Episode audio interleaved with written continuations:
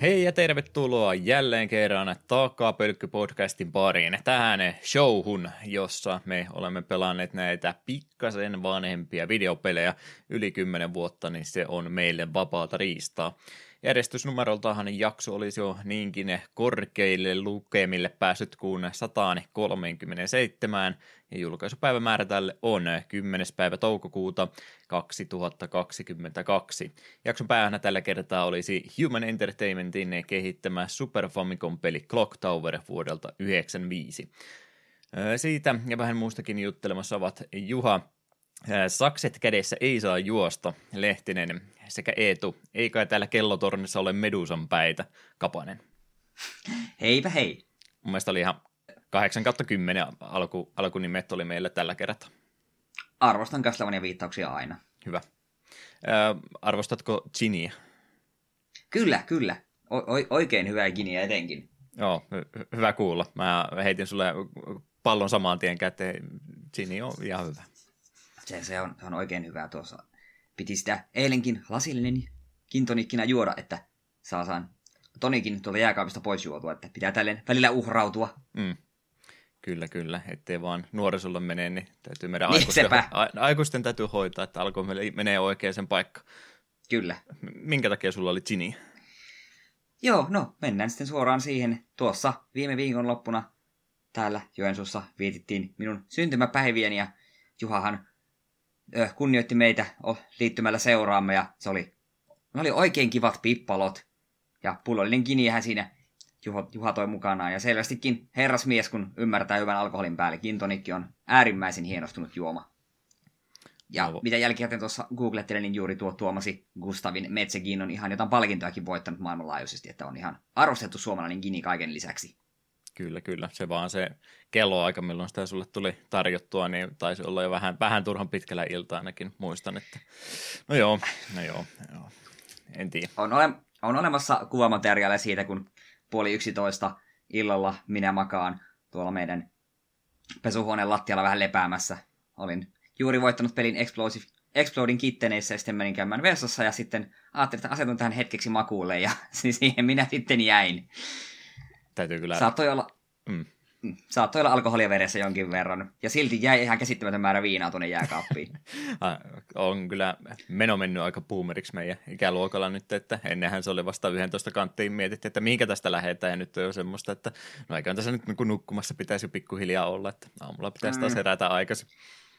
Tuossa vähän inventaariota kun tein, niin mulla jäi neljä mietoa juomatta. Sitten siellä on sitten Ginistä vielä varmaan puolikas pullo öö, sitä, sitä karhuvatukka kossuvan puolikas pullo, lahjaksi saatu salmaripullosta otettu vasta pari hörppyä, ja sitten Source Apple vielä kokonaan avaamatta, että aika paljon on alkoholia, ei hetken tarvitse ostaa, etenkin kun tämä kulutusmäärä nykyään on aika vähäinen itsellä. Hmm.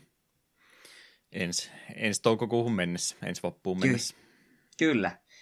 Mutta sen verran voisin vielä synttäristä mainita, että oli kyllä tosiaan hienot pippalot ja sain hienoja hienoja lahjoja, muun muassa Tämä samalta herrasmieheltä, kun Ginipullo tuli, niin tuli myös Persona 5 Royal. Kiitos. Aloitan no. sen jossain kohtaa. En ei ollut mitään lahjatoiveita, mutta se oli niinku ehkä enemmän itselleni ostettu, että mä saan pakotettua sut sitten sen Royal-jakson tekemään, koska mua edelleenkin meidän Persona 5 jakso vituttaa niin kovasti.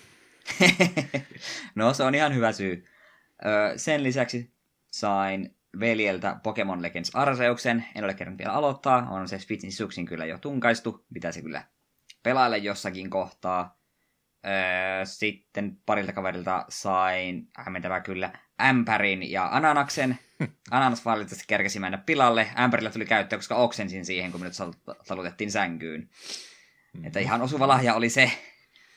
Öö, lahjakortti Fantsuun, en ole vielä käyttänyt. Ja sitten tämä oli vaimolta yhdistetty joulukautta synttärilahja. Hän kustantaa minulle benchihypyn jossain vaiheessa, kunhan se vain on mahdollista. Ja arvostan sitä kovasti ja odotan innolla. Benchihyppy on semmonen, mitä on jotenkin aina ajatellut, että se olisi siisti päästä kokemaan. Ja vaimolle on annettu lupa, että hän saa alapuolella ulista, koska hän ei itse mistään mistään hinnasta lähtisi benchihyppyä tekemään ja aiko, aikoo pelätä koko sen ajan. Hmm. Mutta arvostan todella paljon, että silti uskaltaa ottaa se riski, että minut siihen päästään. Muistat vaan kaikki ne pelivalinnat, mitkä sä ihan oikeasti oikeasti haluat käsitellä, niin valita sitten ennen sitä varmuuden vuoksi.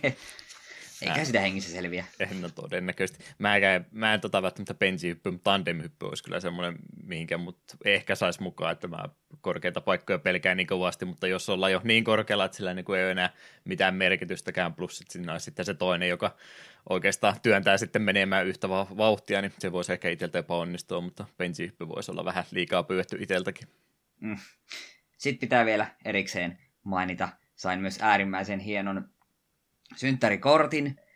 Öö, jotkut ehkä muistaa, jotka on lapsuudessa paljon Akuankkaa lukenut, on tämä ruutu, mistä on myös paljon meemejä tämmöisiä, missä Akuankka ajaa autolla ja hoilaa jotain, jotain laulua oikein tunteella ja veljenpojat pitelee korviaan, niin sain tästä hienon hienon itse tehdyn photoshopatun versio, missä minä olen tämä laulava Aku ja vaimo lapsineen ovat korvia pitelevät veljenpojat. Se on mm. Oikein, oikein, oikein hieno kortti. Arvostan sitä kovasti. Se on minulla sekä digitaalisen että fyysinen. Pitää jossain kohtaa se ihan valokuvausliikkeestä tilata semmoinen vähän parempi tuloste. Mm. Siinä oli vaan vähän ihmettelemistä, kun vaimo yhtäkkiä, oliko se viikko ennen juhlia, niin tulee, että nyt et saa kysellä yhtään mitään. Nyt ota semmonen ilme, ihan kuin siellä laulasit tuskasena. Olen vähän silleen, että okei, otetaan. Naps, napsasee pari kuvaa, käskee vähän, mutta ilme. Sitten, okei, kiitos, unohda tämä. Sitten vähän myöhemmin tulee hattu kädessä. Pidä tätä hattua niin kuin, sille, niin kuin, sille, tällaisessa asennossa. Mm. What? Siinä. Elä nyt kyseenalaista, vaan ole nyt sillä tavalla. Otta, ottaa kuvan. Ja, no niin, unohda tämä. Ja sitten kaikki kävi jälkeen, kun kuvan sain. Nämä siis käsikuva oli sen takia, että sai muokattua minun kädet siihen auton ratille. Että tämä on, tämä on omistautumista. Ja kyllä meillä Akuakan hattukin minulle oli päähän laitettu. Että se oikein hieno kortti, sen, sen tulen muistamaan ja sitä tulen esittelemään ylpeänä. Meemeihin pitää panosta. Totta kai. Mutta joo, hienot pippalot oli ja vähän tuli videopelejäkin pelattua. Yllättävän vähän humalatila oli sen verran kova. Kyllä mutta... kaikki, kaikki muut pelas, mutta on, no joo, en mä nyt, älä, älä edes olotilaisi haukkumaan, mutta niin. kyllä, me muut pelattiin, ei mitään hätää, että kyllä okay. TV, TV, oli hyvässä käytössä kyllä. Se, se on hyvä, kyllä Gang Beastia ja, niin Gang Beastia ainakin itse pelasin, ja totta kai Windjammersia, mm. ja se, sivusilmällä jossain kohtaa huomasin, että ainakin myös tuo Guilty Gear ja tuo, tuo, tuo Towerfall oli käytössä. Joo, Eli kaikki tärkeät me, pelit oli. Joo, teillä oli lautapelit siellä menossa, niin Towerfallia pelattiin aika paljon, että täytyy edelleenkin sanoa, että partipeleistä, niin kyllä se Towerfall melkein on se tasapuolisin ja tota, tota, jännittäviä, että se on sen verran nopea tempoinen, että sitä voi niin koko ajan pitää päällä. Gang Beastikin on vähän semmoinen, no siis se on hauska joo, mutta se menee vähän semmoiseen rämpyttämiseen ja se on X määrän minuutteja hauskaa, mutta ei sitäkään ihan tuntitolkulla pystyisi pelaamaan. Mm, se, on, se on kyllä totta. Että se, on, se on hyvä semmoinen aloittelupeli. Ja Windjammers oli siinä missä huonoa, että ei tule nyt erävuotot 2-1 tällä kertaa, ja yes. se on syönyt mua koko viikon tässä tuon reissun jäljiltä, että tuli, tuli vähän liian, liian kikka kolmosta yritettyä, niin nyt, nyt napsahti sitten se tappio sen takia, että täytyy palata per, perusheittoihin selvästikin ensi kerralla. No mutta tiukkaa vääntöä se oli joka tapauksessa, ei missä, että kyllä siinä sai jännittää koko ajan, että miten tässä käy. Hmm. Hieno peli. Kyllä, kyllä. Ah, no sit sen vielä voisi nopeasti mainita. Totta kai tuli myös tämä seurapeli ihmissutta pari peliä otettua. Minä vedin yhden pelin ja vaimo veti toisen. Ja siinä oli muutama jopa kokonaan uusi ihminen paikalla, mutta oli kivaa. Joo, se on semmoinen ihan mainio ihmisiin tutustumispeli ainakin nimet ehkä jotenkuten jää siinä, kun korvat vammauttaa pitää auki, niin siinä missä helpottaa kyllä. Kyllä. Mit, haluatko kommentoida sinun erikoista ratkaisusi paljasta heti ensimmäisenä päivänä, että hei, minä olen muuten suojelija, ja Joo. sitten katsoa, miten kylä menee kaaukseen? No se oli kolmas peli yhteensä mulle, mitä mä pelaan. Mä ajattelin, että mitähän tässä tapahtuu, kun sanotaan, että älä, älä tee näin. Mä ajattelin, että no miksei tehdä näin. Kokeilla, kokeilla mitä tässä tapahtuu. Ei mitään, ei mitään hyvää, että mä pelasin sen niin väärin kuin ollaan ja voi pelkästään alkuasetelmista. Sitten mä tajunnut edes itteeni suojella juuri siinä ainoana kriittisenä vuorona, kun sieltä lähdettiin mua koittamaankin ottaa hengiltä. Mutta taisitte se voittaa kumminkin kaikesta huolimatta. Joo, kyllä kyllä. Se oli erikoinen peli, koska kaikki erikoisroolit kuoli ensimmäisen kolme yö aikana, tai mm. ensimmäisen kahden yö aikana, koska mediahan me pistettiin hirteen. Ja sitten oli puhtaasti kyläläiset vasta ihmissudet, mutta tuuri kävi ja saatiin ihmissudet siltä karsittua ulos. Mm. Kyllä, kyllä. Joo, ihan en itsekään ollut siis tosiaan lyhyen autoiluurani aikana niin vielä pisemmällä reissulla käynyt, niin oli ihan mainio tilaisuus lähteä tuolla tuolla nyt sitten kokeilemaan. Toki olisi vielä mukavampaa ollut, ihan kunnolla ajan kanssa olisi päässyt sitten tulemaan, mutta meni valitettavasti sieltä lauantai-aamuna pääsi vasta sitten lähtemään. Muuta meni ihan vähän. Siellä Joensuussa saatoi vaan eksyä pariin kertaa. Ei Prisman pihan mun pitikin ja se oli just mun suunnitelma. Kyllä, kyllä. Mut, mut joo, vähän paremmalla aikaa ensi kerralla ja mielellään vähän paremmin levänneenä takaisinpäin, että sanottakoon, että se menomatka oli hauskempi kuin paluumatka. Että. Mutta takaisin asti kyllä selvittiin. Se on tärkeintä. Oli vähän kohmeloinen olo kyllä sunnuntaina itselläkin. Tiedä, mistä, mistä ei johtunut. Voi, voi tätä ikääntymistä. Sepä. Ja sä tulet kesällä sitten tänne päin takaisin, eikö se ollut se Joo, idea tässä näin sitten, että joko kesälomat muuten jaettu viikot? Joo, itse asiassa voisin tuossa kalenterin avata ja katsoa tarkalleen. Kyllä mun on meille lomat jo seinälle ilmestyneet. Minulla alkaa kesäloma ö, 6. kesäkuuta ja jatkuu heinäkuun kolmanteen päivään asti. Ja niistä kaksi ekaa viik- lomaviikkoa olen ö, niin kuin y- yks, yksin lomalla ja sen kaksi seuraavaa viikkoa niin on sitten vaimon kanssa yhtä aikaa loma. Joo. Okay. Varmaan sen, sen kahtena aikana lomaa viikkona, niin varmaan tulee enemmän seikkailtua itsekseen ja käytyä, missä käy. Ja sitten kun on vaimon kanssa yhteinen loma, niin sitten vietään sellaista perhelomailua. Mm. Joo, toppas 20, milloin toi, joo, siis eikös juhannus on jo tuolla viikolla. Mä muistaakseni, mä en saanut yhteen putkeen vetää, niin mulla on mielestäni toi juhannusviikko muuten. Joo, tää on hyvä, hyvä podcast, kun me ruvetaan tässä kalentereita katsomaan yhtään, mutta mulla on toi juhannusviikko muistaakseni vapaata, että periaatteessa siinähän kato yksi viikonloppu sitä ennenkin jopa, jos lauantaina jo pääsee. No, täytyy vähän katsoa, miten se, miten asiat menee, mutta olen innoissani, mäkin on siis tosiaan ollut vaan tämmöisenä kausityöntekijänä aikaisemmin ja nyt ollut puolitoista vuotta, puolitoista vuotta sellainen putke vakituisena, mutta kun se paperit tuli kirjoitettua sillä huonosti, että siinä meni about heti toi lomakausi tai lomapäivien laskukausi sillä umpeen. Mulla ei ollut viime viime vuonna kun kaksi vapaa-päivää, tai siis lomapäivää yhteensä, nyt viikonloput tietysti on, mutta mm. kaksi lomapäivää vaan, niin mä oon nyt käytännössä niillä kahdella lomapäivällä ollut puolitoista vuotta putkeen töissä pelkillä viikonloppuvapailla, niin sanotaanko, että nyt vielä vähän kiinnostaisi kyllä jo lomaakin pitää. Mm. Ymmärrettävistä syistä. Kyllä, kyllä. Joo, Chiikaillaan sitä, että missä kohtaa sitten onnistuupi.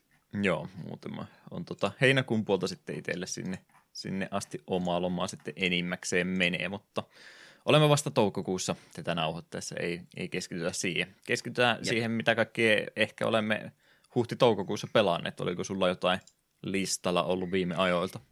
Joo, aika, aika samaa huttua mitä aiemminkin, mutta tämän, tämän haluan mainita. Tämä on nyt ollut meillä pari päivää hyvin kovassa käytössä. Äh, mehän tosiaan vaimon kanssa jaamme työpaikan ja meillä on joka vuoro, tai joka päivähän aamulla tehdään niin sanottuja esitöitä. Ja ne on aina vähän työvuorosta riippuen, niin mm, ollaan eri työpisteillä ja niin poispäin. Ja vaimo sitten multa jos yksi päivä kysyi, että äh, olisiko mitenkään mahdollista odottaa jostain pelistä vetoa, että häviä joutuu tekemään tämän huo- meidän kahden välillä huonomman työvuoron niin kuin esityöt. Mä olin vähän silleen, no en tiedä. No entäs jostain videopelissä otettaisiin? Vähän oli epäilyä, että no onko se kauhean reilua. Niin sitten hän sitten ehdottaa, no entäs hän ehdottaa peliä ja sitten sitä kautta tämä tulee vähän tasapainoa. No okei, okay, se, se käy. Ja vaimon kasvoille le- leviää hymy ja hän sanoo Dr. Mario. Mm. Ja tässä kohtaa tiesin olevani pulassa, koska tuossa muutama vuosi sitten tuli NES Onlineista Dr. Mario pelattua kahdestaan aika paljonkin ja otin turpaan noin 9 kertaa kymmenestä. Ja no, suostuttu mitä suostuttu. Sitten huomasin, että hetkinen, täällähän on N64 Dr. Mario myös Switchin sisuksissa, niin kokeillaanpa sitä. Ja lopputulos oli, että minä hävisin, jouduin tekemään ikävämmän työvuoron esityöt. Ja tämän jäljiltä olemme Dr. Mariota pelanneet lähes päivittäin, paljon. En, en tos, emme tosin enää esitöistä, minä en siihen hommaan enää lähde. Hmm.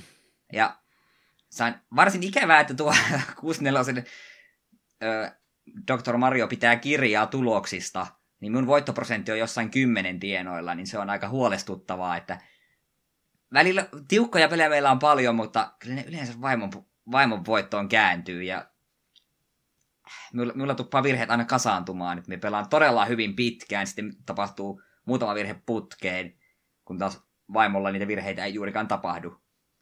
Mutta kyllä, siis... kyllä, kyllä, ruvennut nipistämään kaikesta muusta tekemistä ihan vaan sen takia, että Dr. Mario 64 täytyy nyt treenata, että tämä on, tämä on vakava homma nyt. Kyllä meillä pysyy nyt siinä, että me ei sitä kuitenkaan yksinään pelaa. Että kaikki treenaus, mikä tulee, niin tulee niistä kaksi, kaksinkamppailuista. Ja välille tulee sellainen hyvä flow ja voitan useamman matsin putkeen, mutta kun pitäisi kolme voittoa saada, että tulee erävoitto, niin se on, se on hankalaa. Hmm.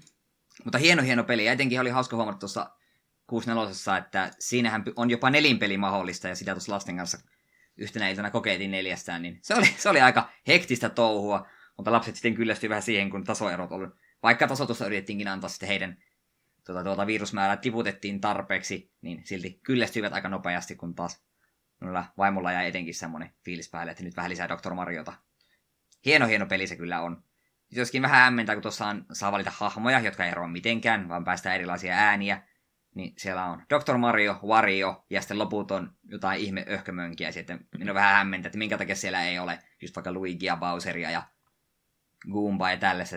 Semmoisia tosi jotenkin ei Mario-hahmon näköisiä on tosi paljon siellä näissä perushahmoissa. Et en ymmärrä, että tulee mieleen tämä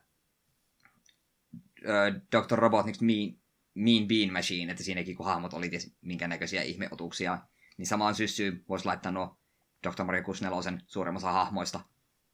Mutta pieni, pieni valituksen aihe, koska ei ne hahmot tee yhtään mitään. Erilaisia mm. ääniä vaan päästävät. Hyvä peli silti.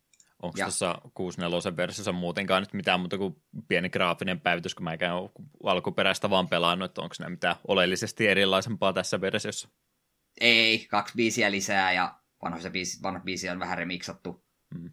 Muutama eri pelimoodi, just jotain ja story mode ja kaikkea tällaista, mutta eipä oikeastaan. Perus kaksin peli toimii parhaiten. Se tilastojen pitäminen on ihan hauskaa toisaalta, mutta toisaalta se ahistaa, kun niitä katsoo. Joo.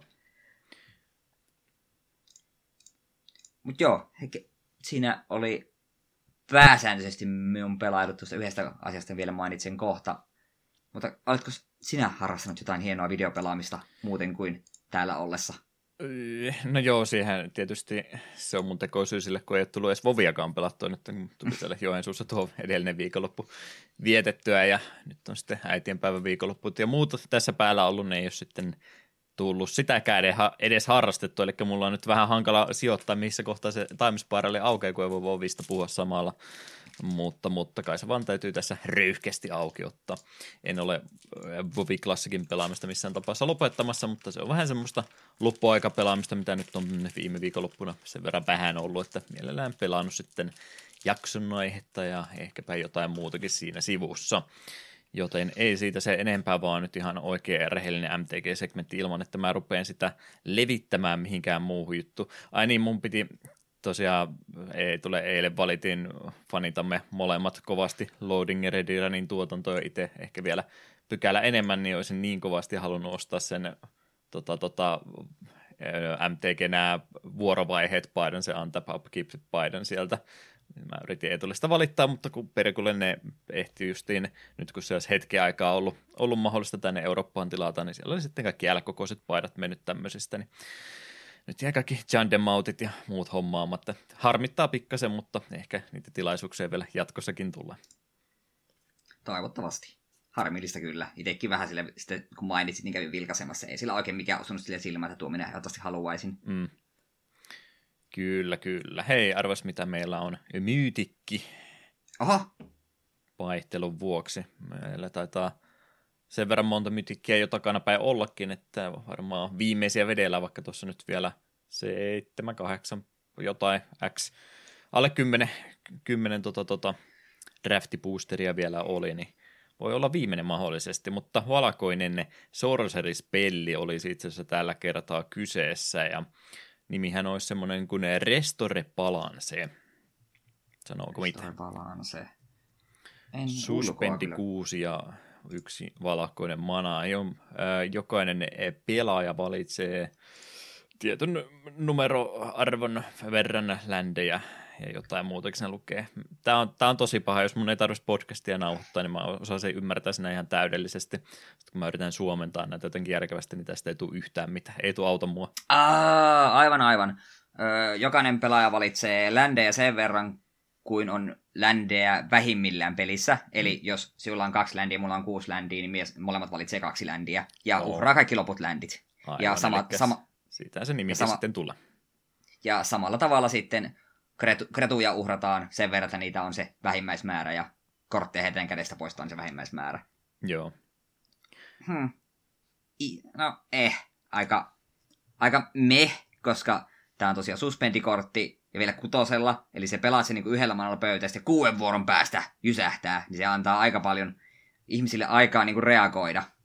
Joo, eli siinä sitten melkein täytyy miettiä, että ehtiikö kuuden vuoron sisällä pelin voittamaan jo, jos ei, niin sitten on todennäköisesti tullut vähän liikaa pöytää venytettyä ja sitten onkin taas hankalempi. Mutta mut, mm. sekin vaan palauttaa siis pelitilan about saman, samanarvoiseksi, että tämä on semmoinen, semmoinen kortti, että tiedät jo itsekin, että olet hitaasti pelaamassa ja sitten vaan varmistat sillä, että päästään noin pitkälle asti ja ei olla vielä peliä siihen mennessä hävitty, niin se on varmaan se ajatus, mitä valkoinen pelaaja tässä ajatteli, jos tämmöistä pelaisi. Joo, ja tämäkin on näköjään näitä kortteja, tämä alun perin ollut rareja, tämä on rareja shiftattu mytikiksi. Eh, Eli minua moni... on huijattu, tämä on oikeasti huono kortti, mutta niin. minä innostuin. Ei, niin... ei, ei ole juuri minkään arvoinen, ja monin pelissä, jos on useampi pelaaja, niin on suur todennäköisempää, että jos siellä on yksikin sininen maaki pelissä, niin se, sillä on kuusi vuoroa aikaa kaivaa se counterspelli käteen ja vaan istua sen kanssa. Ja no niin, sitten kun se tulee, niin minä vaan counteroin sen. Mm. Äh, joo, aika niin paska lappu suoraan sanoa. Eli siihen ehtii siihenkin, siinäkin vaiheessa vielä reagoimaan jo, että... Kyllä, kun se, kästät, se kästetään vasta siinä vaiheessa, kun se niin kuin, tulee. Kyllä, kyllä. Ei, ei lohduta myöskään sen takana oleva äh, tain varpattu kortti, mutta täällä on Juggernautti, Leveler-niminen artefakti otus 5 manaa, ihan mitä tahansa maksaa. No, on se kymppi kymppi, on se ainakin iso, iso jytky, jos ei mitään muuta. Tämä kun tulee hmm. pöytään, niin kaikki eh, kortit librarysta exailataan. No on se, on se kyllä aika jytkykortti, nyt täytyy sanoa itsekin. Siis mikä oli nimi? Eh, Leveler. Kyllä, aa, Leveler, aivan. Joo, tyyppi joo, joo. Jukkernautti. Mutta kymppi, Aivan, kymppi pöytään ja kaikki, kaikki exailataan, niin tämä on se vi- Ää... viimeinen ratkaisu. Niin, se tosiaan exailaa sun oman pakan. Niin, se nimenomaan tarkoitin. Y- ymmärsin kyllä oikein, että, että en tiedä onko mitä HSN pelaamista ymmärsin, niin nämä tämmöiset isot, isot kalliit kortit yleensä ei juurikaan mitään tee, että en koe, että yksi iso, iso korttipöytä, no toki jostain sitä About Terralla viimeisiä kortteja, mitä pelaat, niin miksipä ei, mutta että tämä, Joo, mutta tämä siinä... ei saanut minua innostumaan kyllä yhtä. Joo, ja Levelerhän, tai siis MTGhän toimii niin, että jos yrität nostaa tyhjästä pakasta, niin siihen häviät pelin. Eli se kun mm. pelaat tuon, sinä häviät seuraavalla vuorolla pisteen. Ja tällä Kretulla ei ole itsellä edes hasteja, eli tuo pääsee hyökkäämään, että se jollain kikkaile. Joo, eli Toki, pitäisi jotenkin muuten huijata pöytään vähän aikaisemmin. Joo, ja onhan olemassa niin sanottuja stifle-efektejä, mitkä niin kuin counteroi tuon ab- abilityn, ja on kortteja, mitkä sanoo, että creatureit eivät niin kuin, tee Enter the Battlefield-efektejä, jolloin tämä on yksinkertaisesti vain viimeinen kymppi-kymppi. Mutta se on silti vain kymppi-kymppi ilman mitään abiliteja, joka voidaan tuhota mm. pelkästään millä tahansa Destroy Creature or Destroy Artifact spellillä. Niin eh, to, tuolle on ehkä olemassa jotain tosi spesifiä käyttöä, mutta se vaatii vähän turhan paljon panostamista hyötyyn nähden. Mytki, mythikistä huolimatta tämä oli aika pettymys.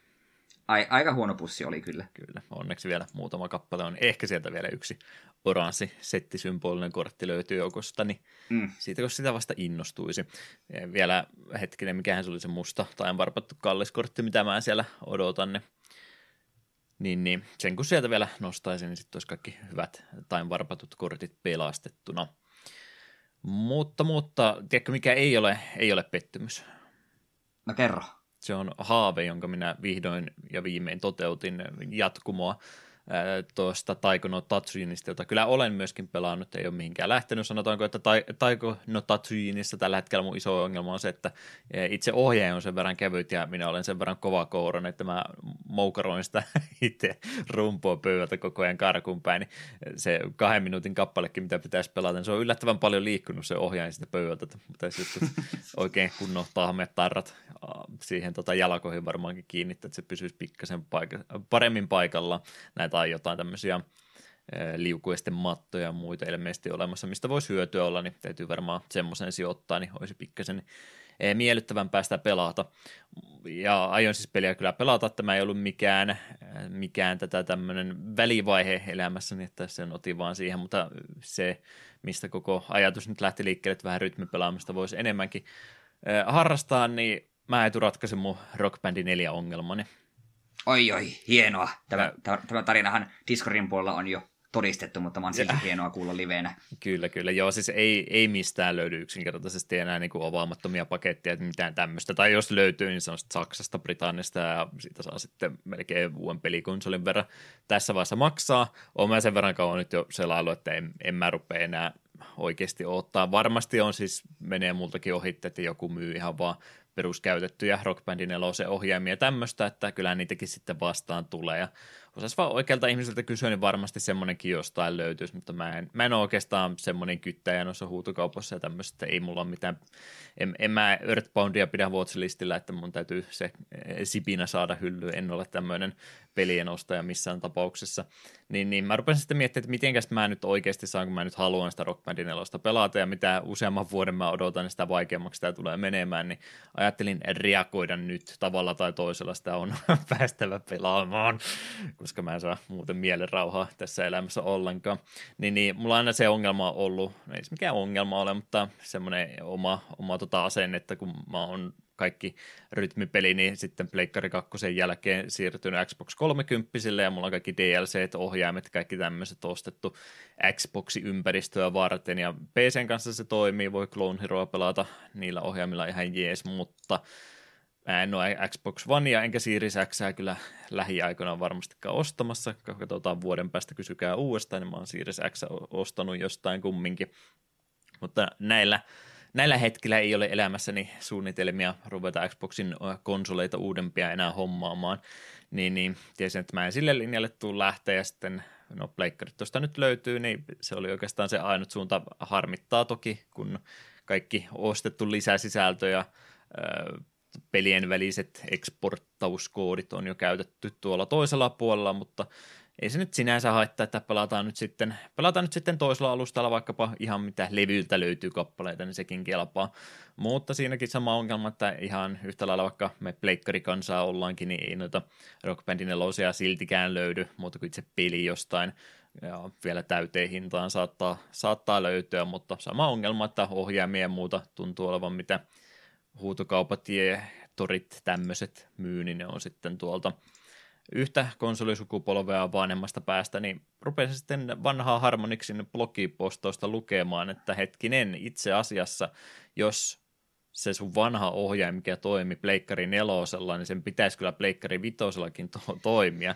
Niin siitä sitten heräsi, heräsi tota hehkulamppu syttymään, sy- niin päin sanotaan hehkulamppu syttyi päässä, että hetkinen, siis mähän voin ostaa Pleikkari kolmosen ohjaimen, ja näitä löytyy.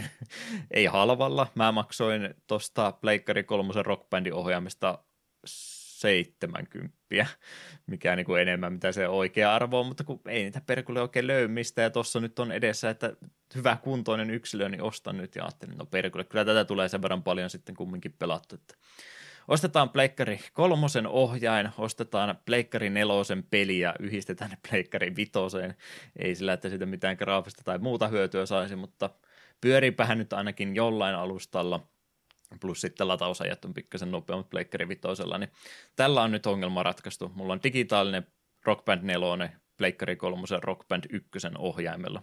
Vähän se vaati säätöä, mutta mä oon Eetu nyt onnellinen. Nyt, nyt, nyt se on toteutettu. Mä, mä en tarvinnut mitään uusia pelejä, mä tarvin vaan näitä vanhoja pelejä. Tämä tuntui hetken aikaa mahdottomuudelta. Tuntui siltä, että mä olin menettänyt mahdollisuuteni onneen tässä elämässä, mutta tuolta se vielä löytyy. Tämä, oli kaunis, kaunis tarina, ja se on ihana, että se on tullut päätöksensä ja vielä Joo. onnistuneesti.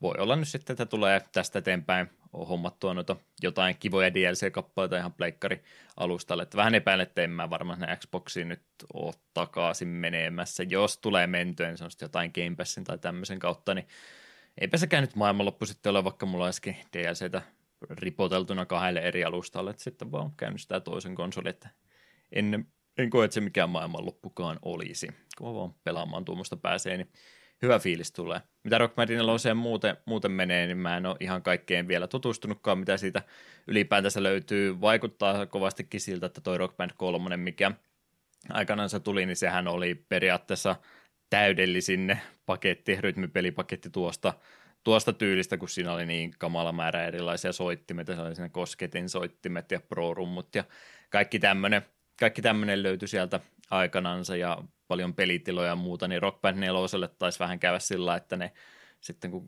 toi konsolisukupolvi päivittyy siinä välissä, niin ne halusi sen uuden, uuden pelin tehdä, mutta ne karsi todella paljon sieltä niitä asioita, kun tietysti siinä kohtaa jo rytmipelipuumi oli 2015, kun toi tuli, oli jo mennyt aika lailla ohitte, niin sieltä aika paljon sitten ominaisuuksia karsittu pois, mitä sitten ehkä vähän lupailtiin, että niitä voisi vois tässä päivitysten mukana tulla, ja kyllähän ne peliä päivittänyt on, mutta ne ei kumminkaan koskaan, koskaan ihan kaikkia palauttanut, mitä edellisessä osassa oli, niin siinä mielessähän tuo Rock Band 4 on tietynlainen askel taaksepäin, mutta se, että se on nyt vaikka onkin edellisen sukupolven peli, niin edelleenkin ihan fiksusti toimii tänä päivänä. Ja yllätys, yllätys, niin edelleenkin ne siis koko ajan joka viikko sinne tuntuu uutta DLCtä tulevankin, niin siis kyllä ne vielä edelleenkin siitä jollain tasolla välittää, vaikka ne nyt Epicin alaisuudessa Fortniteen jotain musiikkisekkailuja taitaakin tästä eteenpäin tehdä, mutta peliä edelleenkin tuetaan, niin, niin minulle se riittää ihan, ihan mainiosti. Oletan, että ei Rock Band 5 todennäköisesti koskaan tulossa, niin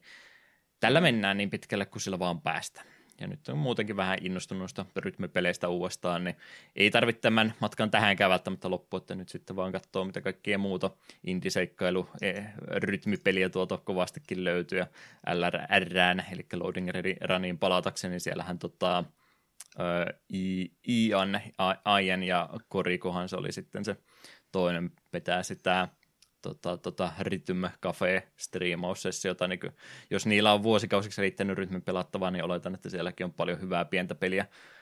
Miteltäkin mennyt ohitse, mitä voisi sitten kokeilla, että Crypt, eh, Crypt of the Necrodancerit ja tämmöistä, mitä on tullut pelattua, niin varmasti samantyyppistä pelikokemusta. Itselläkin tuolla paljon olisi listalla, mitä vaan rohkeasti kokeilemaan. Ehkä mä menen puhelinrytmipelit nyt sitten kumminkin skippaa, jos tämmöistä parempaa vaihtoehtoa löytyy. Mutta Rock Bandin 4 on kovinta tällä hetkellä. Hmm. Oliko sulla jotain muuta? Sä sunnuntaina, viime sunnuntaina pois lähtiessä, vaikka olotila oli huono, niin sä Elden Ringiä yritit mulle kovasti esitellä ja muuten meni ihan hyvin, mutta Vikan pomon kanssa ei tainnut asiat oikein silloin sinä päivänä ainakaan vielä luonnistua. Joo, samassa tilanteessa ollaan, että todellakin True Final Bossihan siinä edessä on ja monta kertaa olen saanut sen siihen, että se olisi yhden iskun päässä kuolemasta, mutta ei se riitä, kun se yksi viimeinen isku ei mene perille. Ja ehkä suurin syy on siinä, että kun tässähän on lopussa tulee kaksi bossia peräkkäin, jossa se ensimmäinen kuluttaa jo jonkin verran aikaa ja resursseja, niin sitten siinä on vähän jo väsähtänyt, kun tämä todellinen viimeinen bossi hyppää esiin. Ja se on muuten ihan ok taistelu, mutta se on pirullisen iso, joten välillä on vaikea ymmärtää, mitä tapahtuu. Tapahtuu vaan räjähdyksiä ja HPta menee. Ja se liikkuu tosi paljon, että on todella paljon hetkiä, että tai yrityksiä, missä minä vain juoksen sen pirun otuksen perässä, se tekee jonkun ranget hyökkäyksen ja lähtee jälleen liikkumaan karkuun. Niin se on turhauttavaa. Nyt tuossa eilen vai toista päivänä, kun pelasin, niin totesin, että okei, me on... olen nähnyt periaatteessa tästä bossista tarpeeksi, ja se kyllä menisi, jos me vaan jaksasin, mutta me pitää tehdä semmoisen kikan, että me lähden vähän tutkimaan alueita, missä en ole vielä käynyt. Käyn siinä samalla varmaan saa vähän level upia ja ehkä se löytyisi jostain vähän resistanssia bossin hyökkäyksille, niin sit se kyllä menee, niin otan pienen tauon bossista ja lähden. Consecrated Snowfields taisi olla alue, minne olen nyt seuraavaksi menossa. Vähän. Lueskelin, että sieltä löytyy alial, ala-alue, missä on ainakin yksi iso bossi, ja sieltä löytyisi myös talismaani, mikä vähentäisi holy damagea, ja tämä kyseinen viimeinen bossi tekee ilmeisesti vain ja ainoastaan holy damagea, niin se talismaani voisi olla ihan hyödyllinen. Mut kyllä se peli vielä kaatuu. Älyttömän hyvä pelihän se on tosiaan ollut, mutta en pidä siitä, miten paljon se viimeinen bossi liikkuu. Se on mm. raivostuttavaa.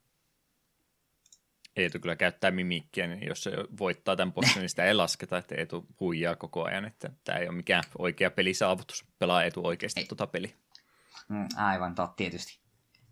Öö, se, että sen voin mainita, että jos jotakuta kiinnostaa, niin aseena mulla on edelleen Bloodhounds Fang plus 10 ja Zamor Curved Swordi plus 10 toisessa kädessä. on hienoa, kun kahta Curved Great Swordia heiluttelee ympäriinsä. Siinä on aika pitkälti minun pelailut. Varmaan sitten sitä Tales of Arisea rupeaa vihdoinkin jatkattu Elden Ringin jälkeen ja sitten Switchillä joko Pokemonia tai Triangle Strategia en ole, en ole vielä päättänyt, mutta tuo Elden Ring ja Dr. Mario 64 on tällä hetkellä prioriteetit. Kyllä, kyllä. Yksi peli, mitä kovasti jo houkkuteltiin, ainakin Dynan puolesta, että pelaa nyt Juha jo ihmeessä, niin, niin uh, kehittäjät, pari valjakkoja, tenka tuotoksia olen kovasti fanittanut tähänkin asti, niin heiltä tuossa yksi peli, pelitapaus noin kuukausi sitten tuli ja olin sitä itsekin pikkasen lykännyt nyt sitten, mutta oli, oli semmoinen sopiva hetki, että tähän kohtaan voisi, voisi ruveta tähänkin kiinni ottamaan. Eli Ano Dynei, Jen ja muitakin, mitä tuossa matkan varrella heiltä on tullut, niin tämän pari valjakon uusi pelijulkaisu tuossa huhtikuun alussa tuli peli nimeltään Sephonie, vähän on semmoista pienemmän profiilin indie-julkaisu, ettei näistä oikein kukaan koskaan mitään kirjoitakaan, ja nyt kun ei ollut edes mikään Anno Dyne 3, niin oletan, että tämä varmaan kaikilta muilta taitaa ohitse mennäkin, niin sen takia minun velvollisuuteni on pelistä nimeltä Sephonie puhua tässä kohtaan. Heidän nuo pelinsä on yleensä ollut semmoista ei nyt, en sano, että graafisesti rumaa, mutta siis, että ei mitenkään sinne graafiseen ulkoasuun panostavia pelejä. Enemmänkin on ollut semmoisia hahmo, hahmotarinoita, sanotaanko näin, että ne yleensä on siis joku pelimekaniikka, kun ne on ollut zelda tai 3D-alueiden tutkimista tai jotain tämmöistä, mutta enemmänkin se tuntuu se sydän noissa peleissä olevan olevan semmoisessa hahmohetkissä ja uneomaisten maailmojen luomisessa ja tämmöisessä, ja mitä olen Sephonieta tähän asti pelannut, niin ei ole tuo, tuo niin kuin punainen lanka mihinkään vieläkään kadonnut, että sitä edelleenkin tästä löytyy. Sephoniassa selkeästi nyt ainakin mä en ole pelannut siis loppuun asti, mutta vähän enemmän tuntuu tuonne dialogipainotteiseen puoleen menevä, että yleensä meillä heidän peleissänsä on ollut sitten yksi, yksi keskeinen hahmo ja hänen tämmöistä sisäistä monologia siinä pelin aikana enemmän ja enemmän käydään, mistä mä kovastikin tykkään, mutta nyt Sephoni on rakennettu sillä tavalla, että käytännössä tuo nimikin tulee tuosta Sephonien saaresta, mihinkä sitten kolme eh, tiedemiestä haaksi rikkoutuu aivan vieraalle, vähän ehkä eh, vaikuttaa jopa ulkoavaruuden eh, tämmöiseltä alueelta, että niin, niin poikkeavalaiselta paikalta kaikkien muuhun, mihinkä ovat ikinä törmänneetkään, niin oikein vieraaseen paikkaan mennään, ja tässä nyt sitten kun on kolme, kolme hahmoa laitettu tällä kertaa pelattavaksi, niin oletan ainakin, että pikkasen enemmän sitten hahmojen välistä keskusteluakin tässä tapahtuu. Tähän asti, mitä mä oon pelannut, niin enemmänkin vielä jokainen pitäytyy omissa, omissa tota, muistojen tota, tota, läpikäymisessä ja tämmöisessä, mikä on edelleenkin sitä, mitä heidän peleistä kovasti löytyy, mutta ainakin kulissit on olevassa ja raamit sille, että ehkä vähän enemmän sitten hahmojen väliseenkin eh, keskusteluun tässä nyt sitten saatetaan päästä panostamaan. Mutta muuten siis ihan pelimekaniikoiltaan, niin nyt ollaan lähdetty ihan rohkeasti tonne 3D-platformingin puolelle. Anodyne 2 oli jo sitä pikkasen mukana, se oli kumminkin enemmänkin sitä, että kuinka päästään paikasta A paikkaan B juttua siinä sitten, mitä niissä 3D-ympäristöissä harrastettiin, mutta nyt on siis ihan oikeasti tehty tasohyppelyelementtejä tänne näin, että tuplahyppyä dashia käytännössä löytyy ja sitten uh, wallrunningia, eli seiniä pitkin juoksemista, että siellä on geometria tehty oikeastaan sillä tavalla, että sun täytyy semmoisia kaarevia tai vaikka suoriakin alustoja, mikäpä siinä, niin semmoista tietää, tietynlaista parkour-meininkiä siis, että täytyy vähän miettiä mitenkä siellä sitten oikeasti päästään liikkumaan, että ei, ei vaan kävellä paikasta toiseen, vaan nyt täytyy sitten oikeasti niitä tasohyppelytaitojakin sieltä kaivaa esille. Se, minkä takia tasohyppelyä tehdään, niin luolastot kaikki muut on, on aika erikoisen muotoisia, niin on pakko sitä tehdäkin, ja se päämäärä, minkä takia sitä platformingia pitää harrastaa, niin tiedemiehiä kun Poppo on, niin heidän täytyy sitten paikalliseen tota, tota, eläinkantaan kautta kasvistoon tutustua vähän paremminkin, niin sieltä täytyy sitten näistä 3D-ympäristöistä tämmöisiä kiintopisteitä ja kiinnostavia kohteita löytää ja tutustua, että minkälaista, minkälaista elämää täältä saarelta löytyy ja se, miten sitten käytännössä nämä, nämä eri olennot ja muut niin sinne databaseen lisätään, niin sit puzzleilla. Eli tämä on niinku semmoinen minuutin tasohyppelypyrähdys, jota seuraa muutaman minuutin puzzle-kohtaus. Ja puzzleilu, miten tässä toimii, niin Tetris-palikoilla pelataan, mutta siis ei pelata Tetristä, vaan sulla on käytännössä tietyn muotoinen ruudukko, mihinkä sun täytyy sitten näitä Tetris-paloja laitella, ja, ja sun täytyy sitten myöskin siinä samalla värit yhdistellä, eli ihan niitä samoja Tetris-paloja käy, käytetään, mutta ne on värikoodattukin sitten samaan aikaan, ja sun täytyisi niitä sitten tietysti mahdollisimman isoja, isoja tota määriä samaa väriä rinnakkaisia ruutuja yhdistellä siinä, niin, jotka kliarautuu sitten vuorojen välillä, että käytännössä sulla on joku 80 palaa, mitä sä pääset kerrallaan, ehkä vähän enemmänkin paloja laittamaan kerrallaan, sitten kun sulta loppuu joko palaset tai tilat, niin se pöytä putsaantuu niistä samanvärisistä isoista mötkyistä, mitä sä oot sinne tekemään, ja sitten alkaa sitten se seuraava vuoro. Eli käytännössä pitäisi niillä Tetris-paloilla yrittää se tilaa mahdollisimman näppärästi täyttää. Tähän asti, mitä mä oon pelannut, niin niissä ei mitään ongelmaa ollut. Toki koko ajan haluaisi sellainen täydellisesti ratkaista, niin haluaisin nähdä, miten ne menee sellainen ihan optimaalisesti, mutta sullakaan nyt ei tietysti sitä paria palaa enempää infoa, että mitä sieltä on tulossa, niin äh, väkisinkin sitten tulee sellainen vähän epäoptimaalisesti tilaa käytettyä ja niitä sitten ratkaistua, mutta aika anteeksi antavainen se on, että mä en vielä kertaakaan yhtään pusleja hävinnyt sen takia, että mä olisin se jotenkin huonosti pelannut.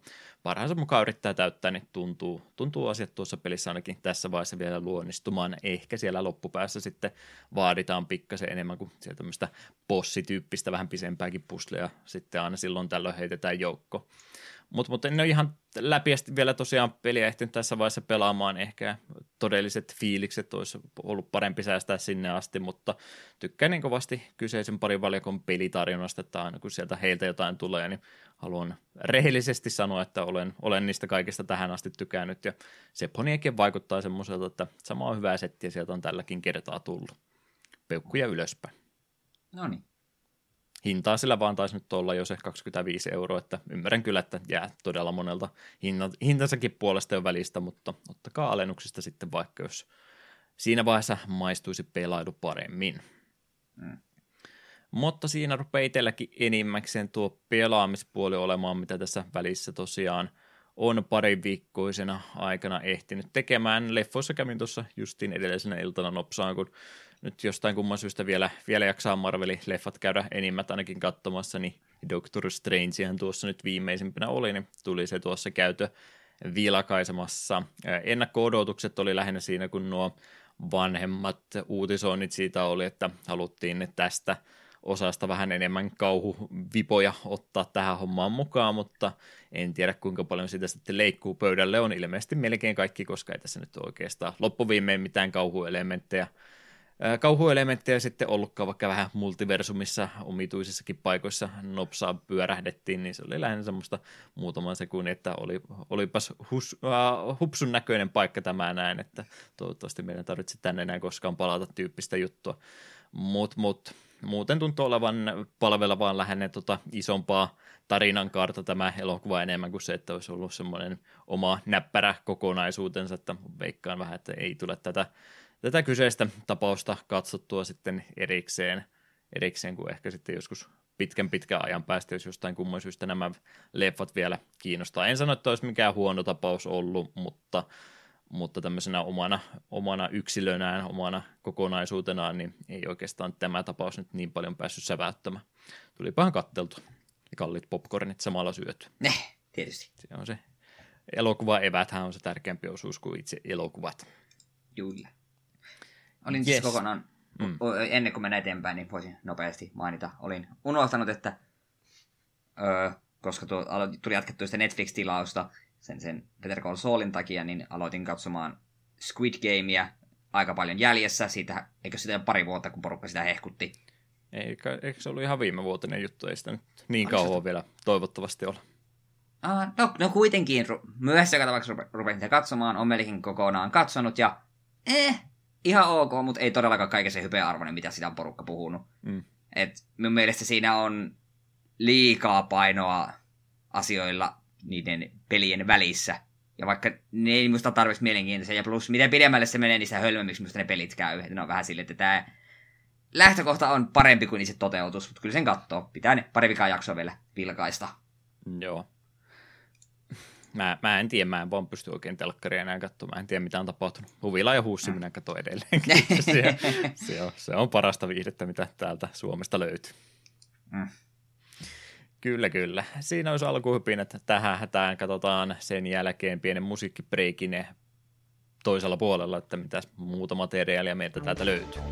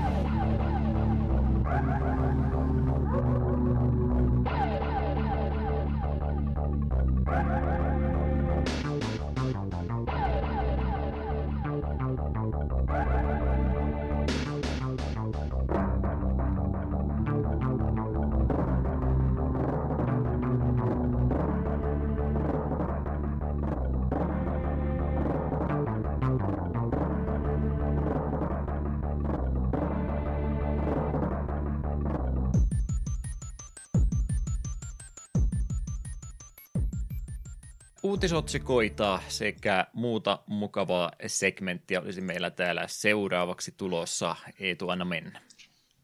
Tänä päivänä pelihistoriassa, eli mitä tapahtui ainakin kymmenen vuotta sitten.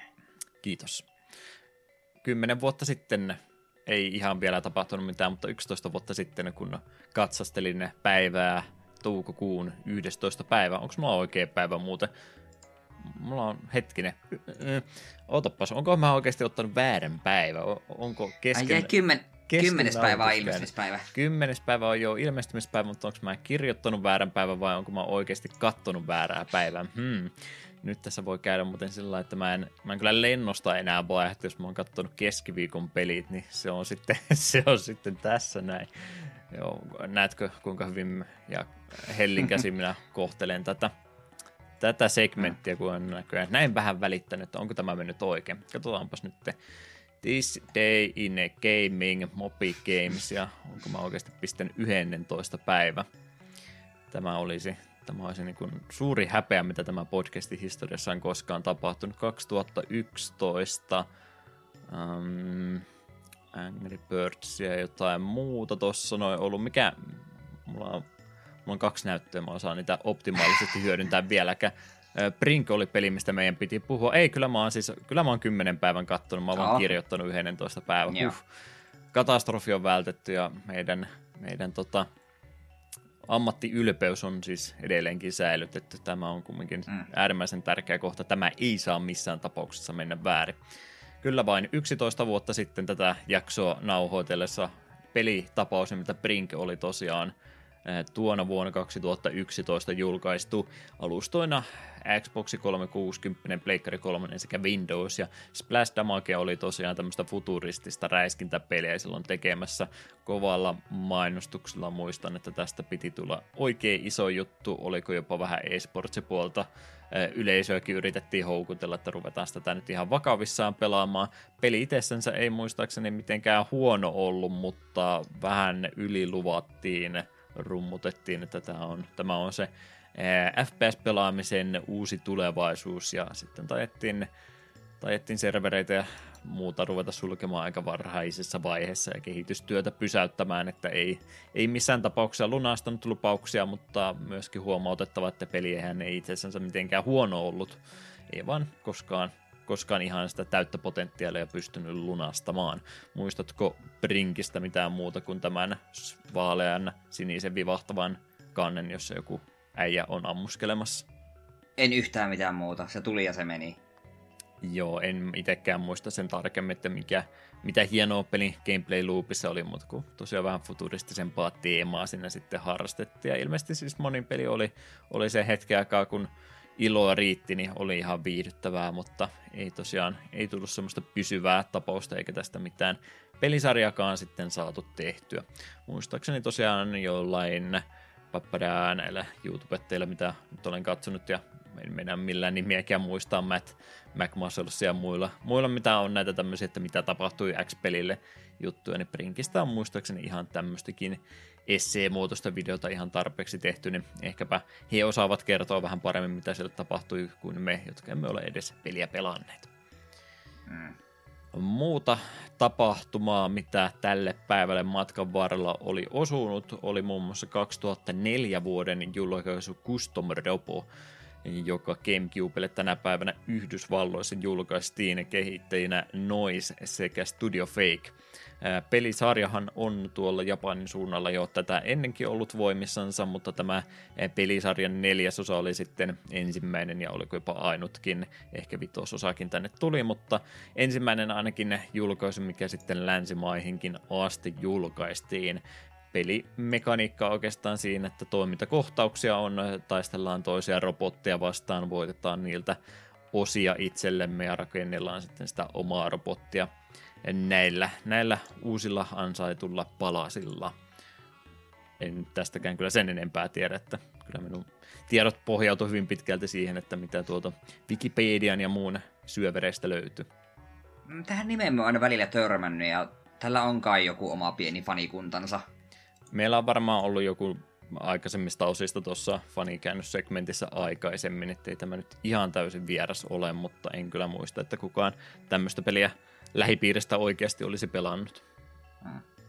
Gamecube oli, oli vähän ja meni huti näin itsellä muutenkin. No, vuodelta 2000 löytyy jotain tutumpaa pelitapausta. Siellä oli nimittäin 21 vuotta sitten Pleikkari 1 julkaisu, Mr. Driller julkaistu Yhdysvaltain suunnalla jälleen kerran tämä tarkka julkaisupäivä tällä päivämäärällä oli osunut. Namco on tämän pelisarjan kehittäjänä ollut ja kyseessä on tämmöinen pusseilupeliksi on jotkut lähtenyt tätä kuvailemaan reaaliaikainen toki semmoinen kyseessä. Mr. Drillerissä homman nimi on se, että me lähdetään kairaamaan, kairaamaan kun päin taivutetaan, en tiedä, kohti kentän pohjaa 2D-ulotteinen palikkapohjainen käytännössä on, on tuo peliympäristö, yritetään kaivattaa itseämme sinne kentän pohjaan päin, että tietyn värisiä kokonaisuuksia sitä kerrallaan aina poistellaan ja siinä samalla kun pohjalle päin mennään, niin pidetään huolta siitä, että ne yläpuolelle jäävät palaset ei sitten sieltä niskaan romahda. Että semmoista aika nopeaa päätöksentekoa vaatii Mr. Drillerin pelaaminen ja happeakin siinä täytyy sitten seurata, että semmoinen tietynlainen kiirehän siinä koko ajan on, että täytyy olla aika, aika nopeasti siinä koko ajan samalla niitä päätöksiä tehdä eteenpäin, että paikalleen tuossa pelissä ei pitkäksi aikaa auta jäädä on tullut drilleria pelattua jonkin verran, mutta ei semmoista ihan, ihan kunnollista, että en ole sellainen peliä kaikkia sen sisältöä nähnyt, niin tämä on todennäköisesti meille jakso aina jossain vaiheessa. Onko Eetu ajatusta vastaan? En, en, en missään nimessä. Sitä tuli silloin sillä, sillä PlayStation Classicilla vähän testailtua ja se oli oikein mainio. Ei se, sitä ennen ei ollut muuten tuttu kuin sinun hehkutuksista. Mm. Trillereitäkin muutama osa myöhemmin on tullut ja mitä ymmärtääkseni olen kuullut, niin se pelikehittäjä porukka sitä mieltä, että se heidän edellinen julkaisunsa oli, oli niin täydellinen kuin se olla ja voi, niin ei ole mitään syytä enempää näitä pelejä tehdä. Arvostan, arvostan päätöstä, jos tämä, tämä tota, suunnittelu on viety maalinsa asti, niin miksi sitä sitten koko ajan vaan uusia versioita julkaista pelistä, joka on käytännössä jo heidän mielestään valmiiksi tehty. Kyllä, kyllä. Peli, joka ei Hmm, mitenköhän mä edes pohjustaisin tämän näin. Pettymys monille, mutta ei missään tapauksessa huono peli. Maan mainiota Yoshi's Islandia seurasi vuonna 1998 Yoshi's Story, joka tosiaan N64 täällä pala-alueella tänä päivänä julkaistiin, ja tietysti Nintendo omaa 2D-tasoloikkaa tässä oli kyseessä. Mä en tiedä millä tavalla tätä voi Yoshi's Islandin jatkosaksikaan sanoa, no pelimekaniikat on hyvin vastaavanlaisia, tarinallistakin nyt samanmoista, samantyyppistä ympäristöä toki harrastetaan, mutta niin monella, monella osa-alueella kumminkin eroaa tuosta SNES-klassikosta kovastikin, että ei välttämättä samassa lausessa moni, moni Yoshi's Island-fani, kuten minäkin, niin välttämättä halua Yoshi Storesta puhua, mutta ei tule mikä pelin kanssa meni vikkaan, miksi tästä tykätä niin paljon. Koska Yoshi's Island on edelleen yksi parhaita 2D-tasoloikkia ikinä, niin ja totta kai sille odotettiin innolla, että minkälainen sitten 64 oma Yoshi olisi, ja se olikin vaan ihan kiva. Mm. En ole ikinä sitä itse pelannut, mutta olen käsitynyt, että se on vaan ihan kiva, ja aion jossain kohtaa kyllä pelailla. Ilmeisesti myös aika lyhyt.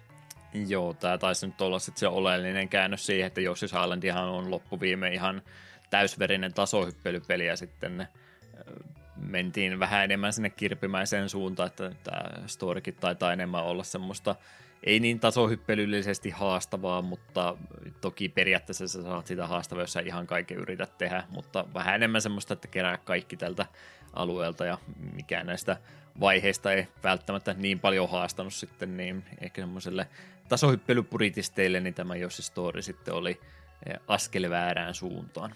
Nätin näköinen peli ja musiikit toimii ja kaikki tämä ei siinä mitään, mutta ei välttämättä ollut ihan semmoinen tasohyppelykokemus, mitä sitten toivottiin. Kyllä, kyllä. Viimeinen pelitapaus tällä kertaa, kun viiteen olen yrittänyt omat valintani rajata, ja mitään selityksiä sille ei ole, että miksi minä näitä pelivalintoja teen. Muutama peli, mistä voisi puhua, ja minä valitsen vuoden 94 pelitapauksen Jurassic Park Interactive jonka 3DO omalle alustallensa tänä päivänä julkaisi. Eli heidän omaa tuotantoonsa ja sitten tietysti kuuma lisenssi heillä käsissänsä, että mitäs Jurassic Parkilla voisi tehdä, niin hehän teki sitten minipelikokoelman lähinnä pusle jotain muistipeliä ja raideshooteria ja mitähän muuta tästä löytyy, että Jurassic Parkin nimissä on aika paljon, aika paljon täyttä turhuketta tehty, ja tämä taisi olla yksi niistä isoimmista turhakkeista. Onko Nessen Jurassic Park paras Jurassic Park-peli? Eikö se ole se Trespasser ole se paras Jurassic Aa, Park-peli? aivan. Tämä oli testi ja sä vastasit juuri oikein. Hyvä etu. mm. Joo, 3D olisi semmoinen alusta, mihinkä ehkä pitäisi jotenkin tutustua, mutta ei ehkä tämän kautta kuitenkaan. Kyllä, kyllä. Tämmöistä pelitapausta oli toukokuun Y10, anteeksi. Joku on vaan väärin kirjoittanut muistiinpanot. Kyllä me ihan oikeita päivää katteltiin, mutta ei mitään ihan mahdottoman jännittävää ollut tälle päivälle osunut. Mutta ei se haittaa, tämmöinen vähän tuntemattomempikin peli meille aina silloin tällöin käy. Hmm. Äh, mutta siitä eteenpäin meillä on valitettavasti aika tyhjän näköistä täällä uutisotsikoiden puolella. Ei oikeastaan mitään sen jännempää tässä viimeisen parin viikon aikana ole tapahtunut, mistä me ei oltaisi puhuttu. Mä tuossa äh, hetki sitten Eetun puheenvuoron aikana, kun me ei tietysti toistemme kuulumisia se enempää kiinnosta ollenkaan, niin me vaan googletellaan ja näppälään puhelinta tässä sillä välillä. Mutta vilkaisin nopsaan tuosta pari kuukautta taaksepäin meidän muistiinpanoja, niin puhuttiinko me ikinä tuosta pleikkari tilauspalvelujen muutoksesta, kun ne oli pistänyt nämä retropelit sinne kalleimman tierin taakse. Jos ei, niin mitä ajatuksia kyseinen Ää... juttu herätti? Hetkinen, Discordin puolella molemmat sitä kommentoi, mutta en ole varma, oliko siitä puhetta jaksossa. Hmm. Äh, on samaa mieltä kuin mitä sekin taisit mainita, jos olisi semmoinen, semmoinen tieri, missä olisi käytännössä vaan ne retropelit, niin sehän olisi aika, aika näppärää me on itse nyt vähän kahden vaiheilla, että miten me sen katteen. Joko me jätän siihen tilaukseen nykyiseen muotoon, tai se kolmen vaiheella, tai sitten me droppaan se halvimpaa, missä tulee pelkästään nettipeli, koska se nyt on semmoinen ainut, millä on konkreettisesti koko ajan hyötyä. Me on plussapelejä pelannut viimeksi ties milloin. Mm. Vaikka muutama. Siellä on semmoinen, mitkä me haluaisin pelata, ei ole vaan aika riittänyt. Muun muassa Persona 5 Strikers. Öö, mutta vähän se kallein tieri silleensä houkuttelisi, että jos se pelilista saadaan jossain kohtaa selville, ja se on oikeasti kattava, ja siellä on oikeasti paljon sellaisia klassikoita, mitkä haluaa muun muassa jaksoissa käsitellä, ja jos sinne tulee Game Pass-tyyliin edes jonkin verran uusia pelejä, niin se loppujen lopuksi se voisi olla minulle edullisempaa tehdä niin, että me ottaa sen kalleimman tilauksen ja sitten käytännössä lopettaa pelien, ainakin uusien pelien osin käytännössä kokonaan. Mutta en tiedä, se riippuu tosi paljon se pelilistasta, koska jos se pelilista on pettymys, sitten siinä ei ole mitään epäilystäkään, en, en ole päivittämässä tilaustani. Mutta jos se on tarpeeksi houkutteleva, niin joo, se 120 vuodessa on aika paljon, mutta toisaalta jos sitä miettii sille, että se on kahden uuden pelin hinta vuodessa, niin vaikea sanoa. On mahdollista, että siirryn sen kalliimpaan tilaukseen, mutta haluaisin hemmetin pelilistauksen jossain kohtaa. Mm.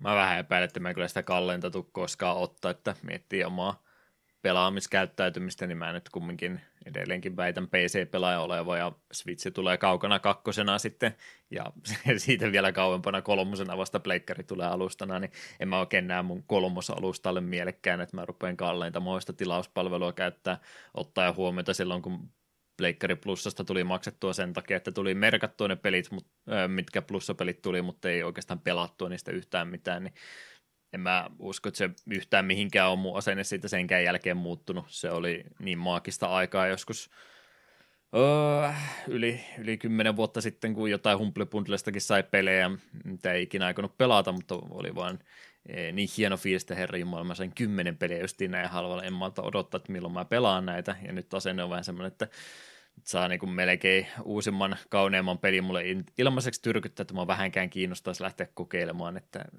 ei, ei ole ainakaan oma vapaa-aika tai muu yhtään lisääntymään päin ollutkaan, niin sen takia niin en mä oikein usko, että mä viittisen kuukausien maksullista palvelua maksaa, jos se on vain siellä taustalla pyörimässä. Muutenkin on Netflixeen ja tämmöisiä ripoteltu niitä jo ihan tarpeeksi, niin en mä yhtä kallista siihen rinnalle enää missään tapauksessa halua.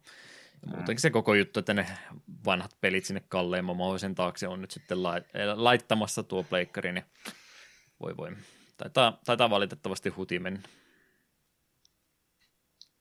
Toivon, että jotain vaihtoehtoistakin versiota, vaikka sitten, että ostopelit yksi kerrallaan vitosella, niin siitäkin olisin ihan, ihan tyytyväinen, jos tämmöinen optio jonain päivänä tulisi. Ymmärrän, että vaikka ne on vanhoja pelejä, niin niiden lisenssien omistajille täytyy jotain maksaa, niin niitä ilmaiseksikaan pysty pistämään, mutta tuo, tuo systeemi nyt, että se oli just sinne viimeiseen piilotettu, niin en, en oikein ilahtunut koko jutusta siinä on varmaan taustalla sitä, että jos ne pistäisi niitä erikseen myynti, just vaikka toisella kappale tai jokin halvempaan tieriin, niin kukaan ei ikinä ottaa sitä kalleinta tieriä. Niin. Ei ikinä. Se on niinku semmoinen iso houkutin, millä meitä vanhoja jääriä yritetään houkutella, ja minun kohdalla se saattaa toimia. En mene vielä takuuseen. Mm. On nimittäin myös paljon mahdollista, että kun se pelilista tulee, vaikka se miten hyvä, niin me silti totean vaan, että no, mutta emme ikinä kerkeä pelata, ja sitten se jää ostamatta koko tilaus. No katsoo Mä en nyt tiedä, onko blogit ja nämä niin, ja niiden kommenttiosiot välttämättä se paras mahdollinen läpi, läpikatselmus siitä, että minkälaista se pelaajakunta konsolialustoilla on, mutta kun mainostetaan jotain, että jotain Pleikkari nelosen peliä vaikka ilmaiseksi tulee, tai sitten kun ne Pleikkari plussa pelit ei just nyt miellytä, kun se oli just jo 18 kuukautta sitten tullut se peli, niin en, en mä tämmöisestä haluaisi mitään maksaa, niin ajattelin, jos nuo retropelit olisi sitten siinä halvimmassa tai toisiksi halvimmassakin laitettu, niin minkälainen meteli se sitten tuommoiselta tavalliselta kuluttajalta olisi, että no miksi tämä on nämä retropelit tänne laitettu, että nämä nyt varmaan vitosella kuussa nostaa tätä mun tilausta, että en mä halua näitä, niin, niin sen takia mä ymmärrän ymmärrän, että se on laitettu sinne jonnekin sivuun tämmöiseltä perusihmisiltä, jotka nyt ei tässä vaiheessa halua ruveta kurusia tai muuta ruveta pelaamaan enää, niin ymmärrän kyllä, että se on, niin kuin, täytyy saada heidän silmistä pois sinne jonnekin, mutta sitten kun se on nimenomaan siellä porrastettu sillä järjestään korkeampi, korkeampi, korkeampi, niin siitä mä en tykkää, että mä niin toivoisin just se oma, oman tiedon, että se nettipeli ja vanhat pelit, ei mitään muuta. Niin tämmöistä optiota nyt valitettavasti meille ei sitten tarjota. Mm. Kyllä, kyllä. Mä tuohon pikauutisiin vahingossa laitoin yhden uutisen, mikä nyt periaatteessa on retroimpia peliuutisia. Ollaan me näistä jo aikaisemminkin puhuttu, niin mä otin siitä pari riviä muistiinpanoista välistä pois, niin ei tule sulle paha mieli, kun sä et pääse mitään lukemaan. Uh, Joo, eli Evergate listasi jälleen tulevia pelikokoelmiaan. Julkaisuputkessa on muun muassa japanilaistudio Jalekon pelipaketti, joka tulee sisältämään pelit Rodland, The Ast- Astuanax, Saint Dragon, uh, 64th Street A Detective Story, EDF Earth Defense Force, Avenging Spirit, Cybattler, P47 The Phantom Fighter. Ja samoihin aikoihin julkaistaan myös espanjalainen studio Gaelkon toinen pelikokoelma, johon kuuluvat julkaisut Big Karnak, Maniac Square, Squash, TH Strikes Back, Thunderhoop 2, Touch and Go ja World Rally 2. Ennakkotilaamaan päästään toukokuun viimeisenä, viimeisenä päivänä ja kasetit lähtevät maailmalle tämän vuoden helmi, heinäkuussa. Enpä tiennyt, että Earth Defense Force on noinkin vanha sarja. Joo, niin, tämä taitaa olla nyt taas se shoot'em mikä Aa. on Netflixissäkin jo, että tämä ei ole tätä myöhempää EDF-sarjaa osana valitettavasti. Aivan, aivan. Aivan, no okei, okay, vähän. Mm. Ja Leikolta on jotain pelejä, mitkä tuosta jo tuolla tavalla tuttuja on, mutta toi KLK on vähän vierampi kyllä itsellekin, että taitaa sielläkin jotain semmoista olla, mitä ehkä ne espanjalaiset itse muistelee hyvällä, mutta ei, ei ole sillä meille muille jäänyt semmoisia muistijälkeä heidän pelituotannostaan. Sieltäkin varmasti mm. jotain ihan mielekästä kyllä löytyisi, jos malttaisi vaan katsoa. Mm. Hyvä kuulla, että Evercadeillä edelleenkin kovaa menee, että aliarvioimme heidät kovasti silloin, kun ekaa kertaa Evercadeista puhuttiin, mutta on ehdottomasti yleisönsä tuo kyseinen käsikonsolialusta löytänyt, vai oliko siitä jopa pöytäversiotakin olemassa, taisi jopa olla. Mm.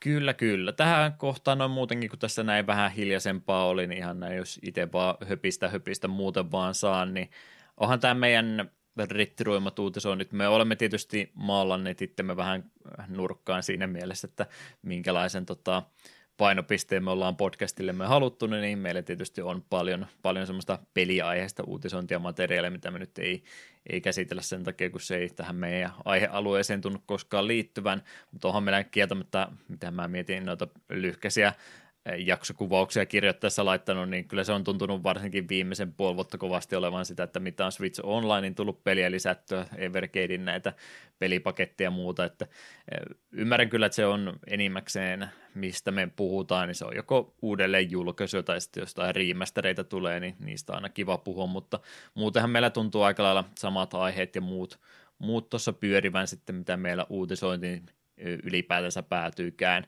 niin ihan jos näin kuuntelijakunnasta löytyy ehdotusta, mitä voisi koko uutisosiota kehittää eteenpäin, koska me ollaan aika lailla samoissa aihepiirissä koko ajan liikuttu, niin jos on jotain ala-genriä, ala-aiheita retropelailun sisältä, minkä meidän pitäisi vähän paremmin ottaa kiinni, vaikkapa emulaatio-uutisiin tai mitäs tuolla muuta, kyllähän noita soundtrackin julkaisua kovastikin aina välillä tulee ja kaikkea tämmöistä, niin jos on jotain eh, kanavia, muuta tämmöistä sivustoa tai muuta, mitä haluaisi nettivinkata meille, sanottako vaikka noin päin, niin eh, ehdottomasti saa kertoa, että itsekin ihan mielellään, vaikka olisi muuten niin pienen, eh, pienen oloista uutista olemassa, niin ihan mielellään semmoisiakin vaihtelun vuoksi ainakin ottaa, niin ehdottomasti vaan jos tämmöisiä tämmöisiä asioita löytyy täältä retropelimaailmasta, mistä haluaisin enemmän kuulla, niin kertokaa niistä vaan meille, niin itse, itsekin ihan mielellään haluaisin vähän muutakin sitten kuin nämä parit samat sivustoa, mitä nyt on viime, viime aikoina tullut vähän itsekin turhan nopeasti käytyä läpi, niin ehdottomasti saa vinkata kyllä, jos jotain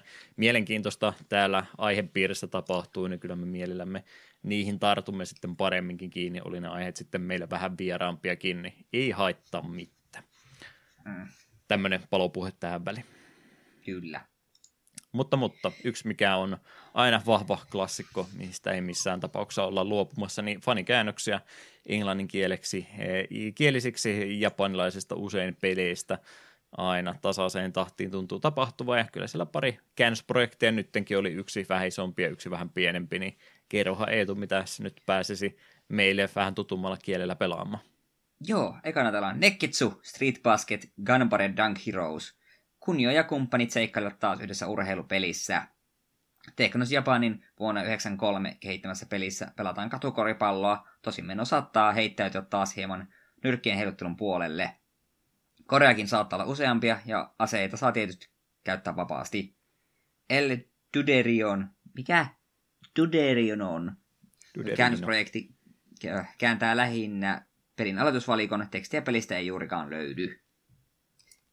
Tämä on taas näitä kuniokun pelejä, jotka on ihan kivoja, mutta aika vähän tulee pelailtua. Mm, valitettavasti. Mulle tuli semmoinen, kun mä tota, videota ja kaikkia muuta kattelin, niin mietin pelialan tilannetta tällä hetkellä ja muutenkin, niin olisiko nyt semmoinen hyvä paikka kuniolla iskeä kunnon comebackia tämmöistä Tämmöinenkin tykätään Windjammersia pelata ja muuta, niin kunio kun tyyppistä urheilupeliä, tämmöistä partipeliä ja kaikkea muuta, niin eikö nyt olisi just, just kova aika? Kaikki tämmöiset urheiluanimet ja muutkin on tietysti kuumempia kuin ne on koskaan ollut, niin samanmoista arcade-henkistä urheilupelaamista kun joku niin hahmoilla, niin nyt olisi mun mielestä aika iskeä tällä, tällä lisenssillä uudesta. Ei olisi kyllä huono. Ylipäätään joku iso paketti, että hei, tässä on kunniokun pelejä aivan perkeleesti hyvää hintaa. Ottakaa ja pelatkaa, ja jos menestyy, niin tehdäänpä jotain uutta. Kyllä, kyllä. E, ilmainen idea sinne Teknoksen suuntaan, vai kuka nämä nykyään? Onkohan nämä muuten e, koko kunniokun juttu, niin onkohan nämä Ark-systeemi omistamia nykyään? Ei niillä mitään parempaa tekemistä, ei ne mitään tappelupelejä ainakaan tehnyt. Sepä. Ruvetkaa tämmöistä tekemään. Hmm, vähän sivuraiteille mennä, kun oli urheilupeleistä puhetta, niin harmillista, että tämä tuleva Mario jalkapallo niin vaikuttaa siltä, että siinä ainakaan alkuun ei ole hirveästi sisältöä. Mm. Mitä oliko ne kymmenen hahmoa yhteensä, mistä valita, ja ilmeisesti aiemmin se sanonut huomattavasti enemmän, niin on vähän silleen, että eh, mutta onko taas näitä, että tulee sitten pikkuhiljaa päivityksinä lisää. Tai sitten käy niin kuin, eikö sitä, ainakin tämä golfipeli jäänyt vähän tyngäksi, ja porukka oli vähän sitten pettyneitä, sitten se ei ollut kovin kummonen. Mä oikein jaksan Nintendosta kuvitella, että ne tämmöistä palvelupeliä Games Service hengessä rupesi tekemään, että ne vuosikausia jaksaisi niitä päivitelläkään, että todennäköisesti niin. yksi, kaksi pientä lisää sisältöä tulee matkan varrella ja se on sitten siinä. Mm. Voipi olla, että jää Mario jalkapallo kaupan hyllylle, mutta katsotaan nyt vielä. Ei muuta kuin FIFAa sitten vaan hommaamaan. Ei, antakaa mulle se hemmeti kuniokun jalkapallo, tuo, tuo, tuo World Cup sinne Netflixiin vihdoin ja viimein. Sitä minä vain toivon. Öö, Mutta sitten jatketaanpa käännöksillä. Tensai Pakabon sekä RN, R&D 2 kehittämä seikkailutasohyppely Master Systemille vuodelta 88. Peli perustuu manga-artisti Fujio Akatsukan luomaan sarjaan 60-luvun lopulta, josta on tehty myös useampi anime-käännös. Kääntäjinä F. Chill, The Majin Zenki ja CCC Mar ei nimi sano kyllä yhtään mitään, mutta jos on 60-luvun mangaa, niin ehkä, ehkä ei ole ihme. Joo, 70-luvulta oli piirrossarjaa ja 90-luvulta oli muun muassa viimeisin käännös siitä. Ja ymmärtääkseni Japanin suunnalla ihan ö, pelin nimikko-hahmon isä, itse asiassa sanotaanko näin päin, niin on, on, on ihan suosittuja hahmojakin kyllä, että siinä mielessä tietynlainen ikoni tuolla Japanin suunnalla, mutta ei valitettavasti tänne muualle maailmaa sillä tavalla sitten levinnyt. Semmoiset pienet Simpsonit ilmeisesti oli käynyt tuolla sarjalle, ei sillä, että olisi niin mennyt huonommaksi kymppikauden jälkeen tarkoita sitä, mutta että eh, ilmeisesti sarja on alkanut perheen, kun tämäkin tietyllä lailla perhekomedia on, niin alkanut perheen nuoren pojan tota näkövinkkelistä, mutta sitten ihmiset tykkäsikin perheen isästä niin paljon, että kävi pienet Homer Simpsonit, että vei sitten Pakaponin papa valokeilan myöhemmissä vaiheessa tuota sarjaa. Hmm. Ilmeisesti kaikenmoista hassua kommellusta Pakaponin maailmassa tapahtuu, kun yritetään vähän yksinkertaisestakin asioista tehdä liian vaikeita ja tietynmoisia keksintöjä ja kaikkea muuta ruvetaan elämän helpottamiseen ja tämmöistä tekemään, niin tämmöisen fiiliksen saan ainakin, kun yritin lukea juonikuvausta koko asian ympäriltä. Itse peli vaikutti semmoiselta Zelda 2, Castlevania 2 tyyppiseltä, että kylissä käydään ja sitten välillä 2D-luolastoja siinä samalla keräilemässä esineitä ja muuta, niin tuon tyyppinen pelikokemus näyttäisi tuo Master System-peli tämän pohjalta olla pyöräytettynä. Semmoiset pari käännösprojektia oli tuossa viimeisen parin viikon aikana ollut. Minun puolesta tämä osuus tästä jaksosta olisi siis läpikäytynä. Aika kuunnella hyytävää musiikkia Clock Towerista ja sitten kyseisestä pelitapauksesta oli se rupea, tarkoitus ruveta oikein kunnolla keskustelemaan.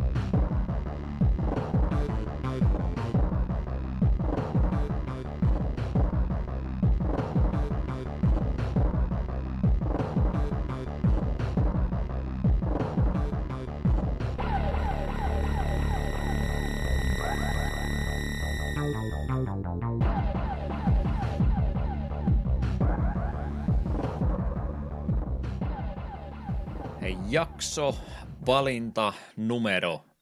Emme valitse jaksojen numeroita, vaan valitsemme jaksojen pelivalinnat. Clock Tower olisi 137. pelivalinta takapölkyn historiikissa. Eli tietynlaista kauhuteemasta peliä nyt taas vaihtelun vuoksi ja jälleen kerran juuri juurikin Halloweenin aikaa, vai miten ne meidän kauhupelivalinnat menee. Eikö hetkinen, toukokuutahan se näyttääkin tällä hetkellä.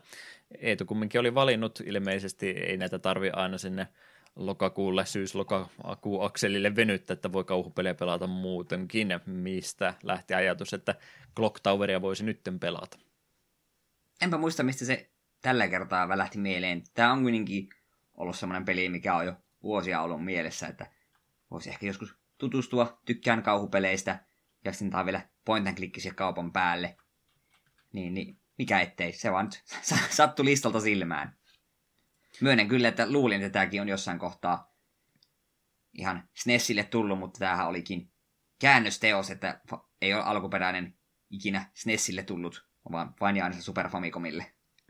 Joo, kyllä on. Pelisarja semmoinen aikanaan noita, noita, noita kauhuteemaisia, vähän vanhempiakin pelejä tuntui YouTuben suosituimmatkin henkilöt enemmän tekevän, niin on kyllä Clock Toweri monesta eri kanavasta itsellekin vastaan aikaisemmin tullut ja itsekin jotenkin ollut myös samalla tavalla siinä ajatuksessa, että kyllähän tämä on varmaan Jenkessä ainakin julkaistu, mutta ei itse asiassa ollutkaan, että pelkkää fanikäännöstä olisi meillä sitten tälle ihan alkuperäiselle Clock Towerille tarjolla. Eetu siis halusi tämän Rom Hacking-jakson selvästikin heittää tästä yllättäen sitä sen enempää painostamattakaan, että mm. hyvä valinta Eetu, olet ottanut jälleen kerran tämmöisen miniteeman tähän näin, vaikka mä en tajunnut sitä sitten siitä eteenpäin jatkaakaan. Mutta, mutta tosiaan Super Famicom-aikaista pelituotantoa meillä nyt olisi kyseessä ja Human Entertainment oli tosiaan pelin kehittäjänä tällä kertaa. Olemme heidän eh, tuotantoonsa kertaalleen aikaisemminkin tutustuneet, kun tuo Farmeni tuli jo hyvän aikaa sitten, omasta ainakin pari vuotta aikaa, kun kyseinen pelitapaus tuli pelattua läpi, niin ei ole ensimmäistä kertaa edes, kun olemme kyseisestä studiosta tässä näin puhumassa. Se tietysti aina helpottaa minua kovasti, kun pistät vaan kopipasteja sieltä vanhasta jaksosta, niin minun ei tarvitse mitään uutta enää oppia kyseisestä pelistudiosta, mutta ihan sen pohjalta nopsaan mainittakaan tosiaan, että tuo Human Entertainment siinä muodossaan sai alkunsa 87, siellä oli pari aikaisempaa pelin kehittäjää, Trai sekä Communicate yhdistynyt ja muuttaneet sitten nimeänsä siinä Sonataksi ja myöhemmin vaihdettiin Human Entertainment nimelle. Mitä he tosiaan ensin aluksi tekivät, niin enimmäkseen tämmöistä pelien porttoisprojektia alustalta toiselle oli, ja jonkin verran lisenssipelejä mahtui myös matkan varrelle. mutta siinä kun vähän saatiin sitä rahaa sinne kassaan tosiaan näiden töiden jälkeen, sieltä rupesi sitä omaa pelituotantoakin tulemaan matkan varrella ja myöskin näistä käännösprojekteista niin hyviä yhteistyökumppaneita kovasti saatiin, että muun muassa Pandain sekä Konamin kanssa jatkettiin työskentelyä aina studion lopettamiseen asti. Siellä mitä heiltä omaa sitä tuotantoa löytyy, niin tämä tunnettu Fire Pro Wrestling-sarjahan laitettiin heidän puolestaan alun perin käyntiin, että tämä Clock Tower pelisarjasta heidän tunnetuimpaa tuotantoa ympäri maailmaa varmastikin on. Ja sitten siellä on kovasti urheiluaiheista formulaa, muuta kilvan ajoja ja muuta urheilupelejäkin löytyy, että vaikka lähtisit nyt tuota heidän listausta katsomaan, niin kyllähän siellä kovastikin lista näyttää nimenomaan urheilut kautta autopeleitä, niin kyllä sieltä siitä huolimatta paljon muutakin mielenkiintoista tuotantoa löytyy, että ei kannata nopean vilkauksen perusteella heitä heti lähteä aliarvioimaan. Omaa kouluakin he pyöritti jossain vaiheessa, missä tosiaan ihan pelin kehitystäkin tehtiin, ja ainakin yritettiin sitä kautta rekrytoida porukkaa, ja muun muassa se Fireman oli yksi niistä semmoista tuotoksista, että nuorta osaavaa ja uutta ideaa sen kautta on, on tuo Human Entertainmentkin lähtenyt kokeilemaan, että heillä on heillä on sieltä vaiheelta ollut jo kovastikin historiaa lähteä tekemään semmoisia pelejä, mitä ei välttämättä ole koskaan aikaisemmin tehty, ja tietyllä tapaa Clock Towerikin ehkä sinne osastolle menee, ei missään tapauksessa ole ensimmäisiä kauhupelejä, mutta alustaan huomioon ottaen niin on tietyllä tapaa kuitenkin omanlaisensa uran uurtaja tämä ensimmäinen Clock Toweri myöskin ollut. Mutta hyvät ajat ei tosiaan valitettavasti Human Entertainmenteillä loppuun asti jatkuneet, vaan konkurssi tuli tuossa vuonna 2000 ja sen jälkeen sieltä sitten porukkaa on moneen eri osastoon lähtenyt, muun muassa meillekin tuttu, tuttuun Grasshopper Manufactureen, niin täältä sitten porukkaa lähti pois. Töitä kumminkin tuntui osova työntekijäkunta sieltä kovastikin löytävän. Miten Eetu tuon Firemanin jälkeen, niin oletko muuten tutustunut sen jälkeen Human Entertainmentin tuotantoon tarkemmin sen jälkeen vai mennäänkö me tällä Clock Towerin tietämyksellä nyt vaan eteenpäin? Enpä olisi muistanut, että ovat Firemaninkin tehneet kyllä siellä ihan potentiaalista jakson aihetta varmasti vielä lisääkin löytyy, mutta aika paljon pelkästään Japanin suunnalle jäätyä tavaraa, ja tosiaan sitten mä välttämättä ei tuo mitään formulapeliä saakkaan pelaamaan, ja jos saisinkin, niin en tiedä millä tavalla mä edes pääsisin valkkaamaan, että mikä se niistä voisi olla. Mm. Mutta ihan hyvää materiaalia kyllä heitä löytyy, niin ei kannata todellakaan äh, olkia kohauttaa Human Entertainmentin suuntaan alkuunkaan, että hyvää settiä sieltä löytyy enemmänkin kuin vaan jaksaa sinne suuntaan katsoa. Studio on itse julkaissut oman pelinsä tässä tapauksessa. Julkaisu tapahtunut Japanin suunnalla syyskuun 14. päivä vuonna 1995. Ja kuten puhuttiin, niin ei ole julkaistu peliä sitten missään muualla. Fanikäännöksen pohjalta me siis tätä peliä lähdettiin pelaamaan.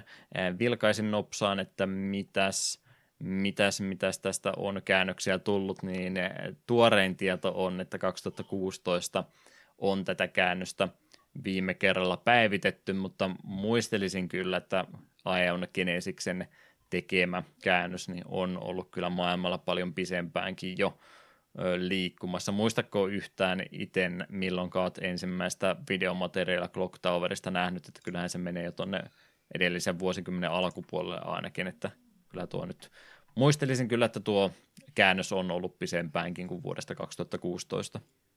Joo, kyllä se minun mielestä on ollut pitkän pätkän ja en ole varmaan ikinä mitään Let's Playtä katsonut, mutta kyllä YouTubesta niin kuin sieltä tältä videomateriaalilla kyllä nähnyt aikoja sitten jo ihan enkuteksteillä. Siksi minulla olikin semmoinen käsitys, että tämä olisi julkaistu Japanin ulkopuolella. Joo, täytyy katsoa, jos mä tässä kesken jonkun lauseen nopsaa vähän vilkaisemaan, että milloin se on se alkuperäinen, alkuperäinen englanninkielinen käännös tullut, mutta, mutta, mutta pitkän aikaa sitä on kumminkin päässyt meillekin tutulla kielellä pelaamaan, niin ei ole mitään kielimuuriakaan tässä, että minkä takia Clock Toweria ei pystyisi pelaamaan. Ähm, rupesin miettimään, että tarviiko tämä muuten äh, käännöstä välttämättä, mutta kyllä se aika paljon helpottaa. Ei ole dialogi tota, vahva peli tämä missään tapauksessa, että tässä ei ole, vaikka tietyllä tapaa seikkailupeliksi tätäkin kuvailla voisi, niin ei ole missään tapauksessa mitään Sierra Lucas-tyyppisestä seikkailupelistä kyse, että ei niin paljon pan- panosteta sinne keskustelupuolelle, mutta helpottaa ehdottomasti, että tämmöinenkin peli on sitten oikeasti englanniksi käännetty. Hmm. Kyllä, kyllä. Super Famicom tosiaan alustana meillä toimii ja genre menee sinne kauhun, seikkailun ja point and clickin puolelle meillä tällä kertaa. Eetu, kerro meille Clock Towerin maailmasta. Joo, tarinahan alkaa siitä, kun orpolapsi Jennifer ja kolme muuta orpokodin asukkia adoptoidaan Simon Barrowsin toimesta isoon kartanoon, joka tunnetaan nimellä Clock Tower, koska siellä on iso kellotorni. Rouva Mary tuo nelikon kartanolle ja lähtee etsimään isäntä Barrowsia. Hetken päästä valot sammuu ja Jennifer huomaa olevansa yksin. Ovet ovat lukossa ja jostain kuuluu askelia sekä puutarhasaksien kalke. Puutarhasakset on se pelottavin asia tässä maailmassa. No, tämän pelin tapauksessa ne vähitellen oikeastaan jopa onkin. Mm. Kyllä, kyllä. Uh, sanottiinko tuossa tuossa tota missään vaiheessa maata, mihinkä tämä sijoittuu, koska jos vähän hypätään asioiden edelle, niin jatko taisi olla Norjaa kumminkin, niin voiko tätä norjalaiseksi ympäristöksi myöntää? Kumminkin vähän nice. eurooppalaisempaa meininkiä, että vaikka japanilainen peli on kyseessä, niin Euroopan alueella kumminkin liikuta. Öö, me itse kun pelin historia, tai pelisarjan historiaa katoin, niin mä käsitin, että siinä kakkossa niin vierailla, tai ollaan käymässä vaan Norjassa tai jotain. En, en ole varma.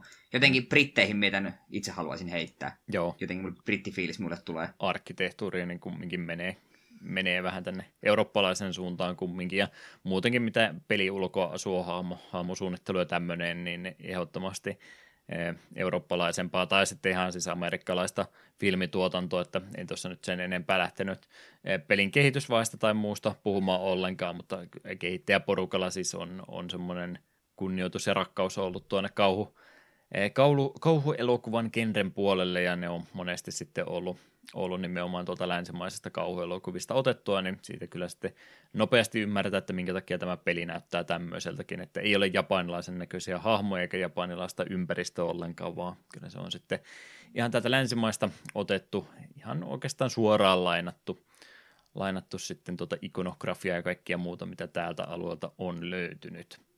Hmm. Mutta, mutta tuommoisessa ympäristössä nyt sitten tosiaan seikkailtaisiin ja kaksi ulotteista ympäristöä me tässä harrastetaan, että tämä on nyt varmasti jo se iso kysymys, mitä herää, kun kuulee, kuulee koko konseptin, että Super Famicom-aikainen kauhupeli, että miten tämä nyt käytännön tasolla edes voikaan onnistua, että kyllähän nyt tänä päivänä voi voi indie-porukallakin ihan oikeasti pelottavan pelin tehdä, mutta kyllä se nyt monesti sen 3D-ympäristön ja tämmöisen kaiken ympärillensä vaatii, niin pystyykö edes kaksi ulotteisesti mitenkään kauhupeliä tekemään, niin siitä varmastikin tässä kohta enemmän keskustelua.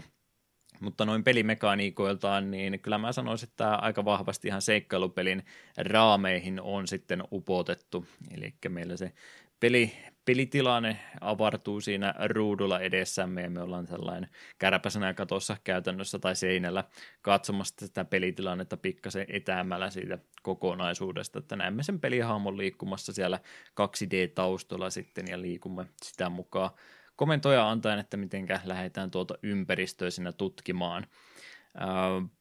point klikki tulee ihan siitä suoraan, että kursoripohjaista systeemiä on tässä nyt sitten lähetty lähetty käyttöliittymänä käyttämään, eli liikutamme D-padin avulla nyt sitten tuota kursoria tässä ruudulla ja sen kanssa yritämme jotain toimintoja ja keräilyä ja muuta harrastaa, mitä tuolla taustalla sitten pystyy tekemään.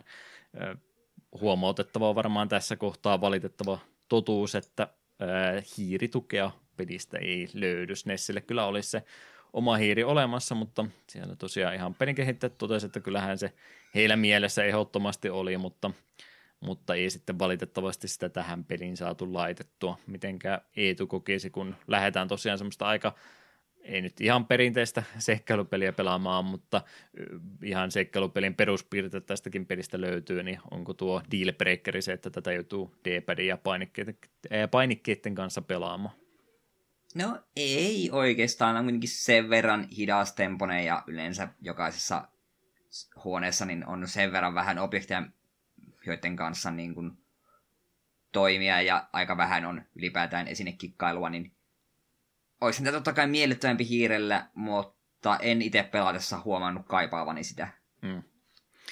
Jotkuthan jopa lähtisivät sinne Resident Evilin kankeuteen viittaamaan, etteikö se ole suorastaan hyvä, että se on esineiden valkkaaminen hidasta sieltä valikon kautta, että jos minäkin olisin kauhuissani, niin en minäkään sieltä taskun pohjalta sitä oikeaa esinettä sekunnissa löytäisi, että joku menisi jopa sinne suuntaan sanomaan, minä en ole kyllä missään tapauksessa yksi niistä, mutta tosiaan peli nyt kumminkin on, on tämmöiseltä ihan puslesuunnittelulta ja muuta tämmöiseltään semmoinen, että se ei, ei semmoista hiiren ohjauksen näpäkkyyttä missään tapauksessa tarvitse, että ei ole mitään ajoituspohjasta pusleja muistaakseni.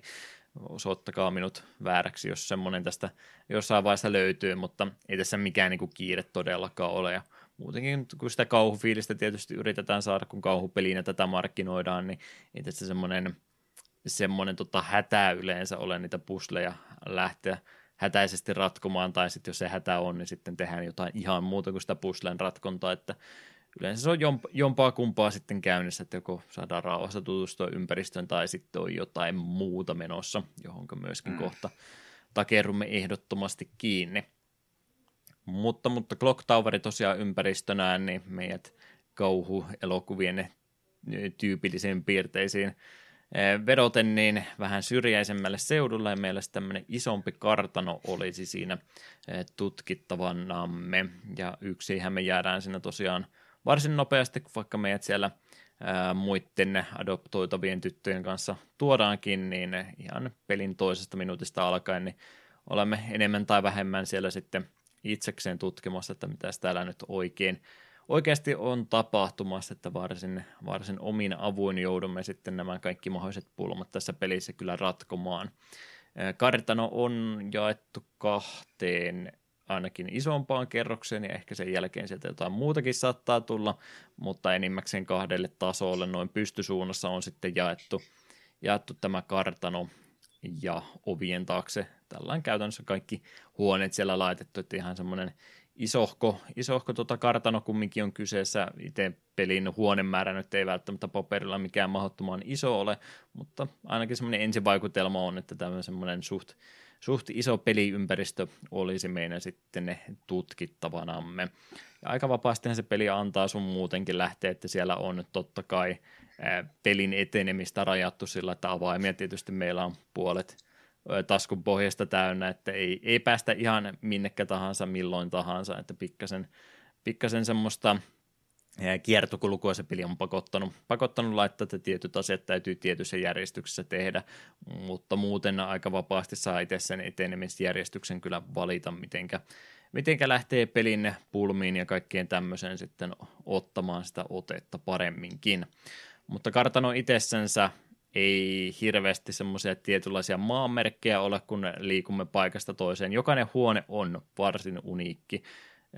Siitä ehdottomasti kehut eteenpäin, mutta mun isompi puoli, kritiikkipuoli peliä kohtaan tulee ihan tuosta muusta ympäristöstä sitten on, että meillä se kartano on on kyllä aika, aika semmoista muistan, samoisen, samannäköistä käytävää.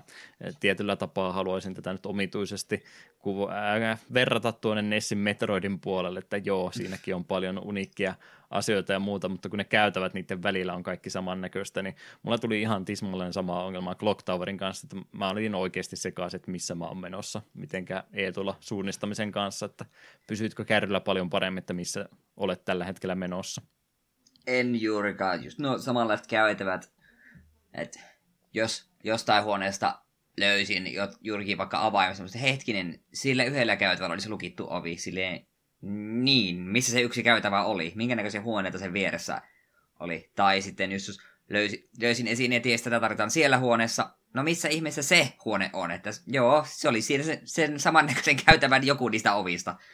Että paljon tulee semmoista edestakaisin seikkailua, kun ei niin kuin jää, jää mieleen ne äh, käy, käytävät.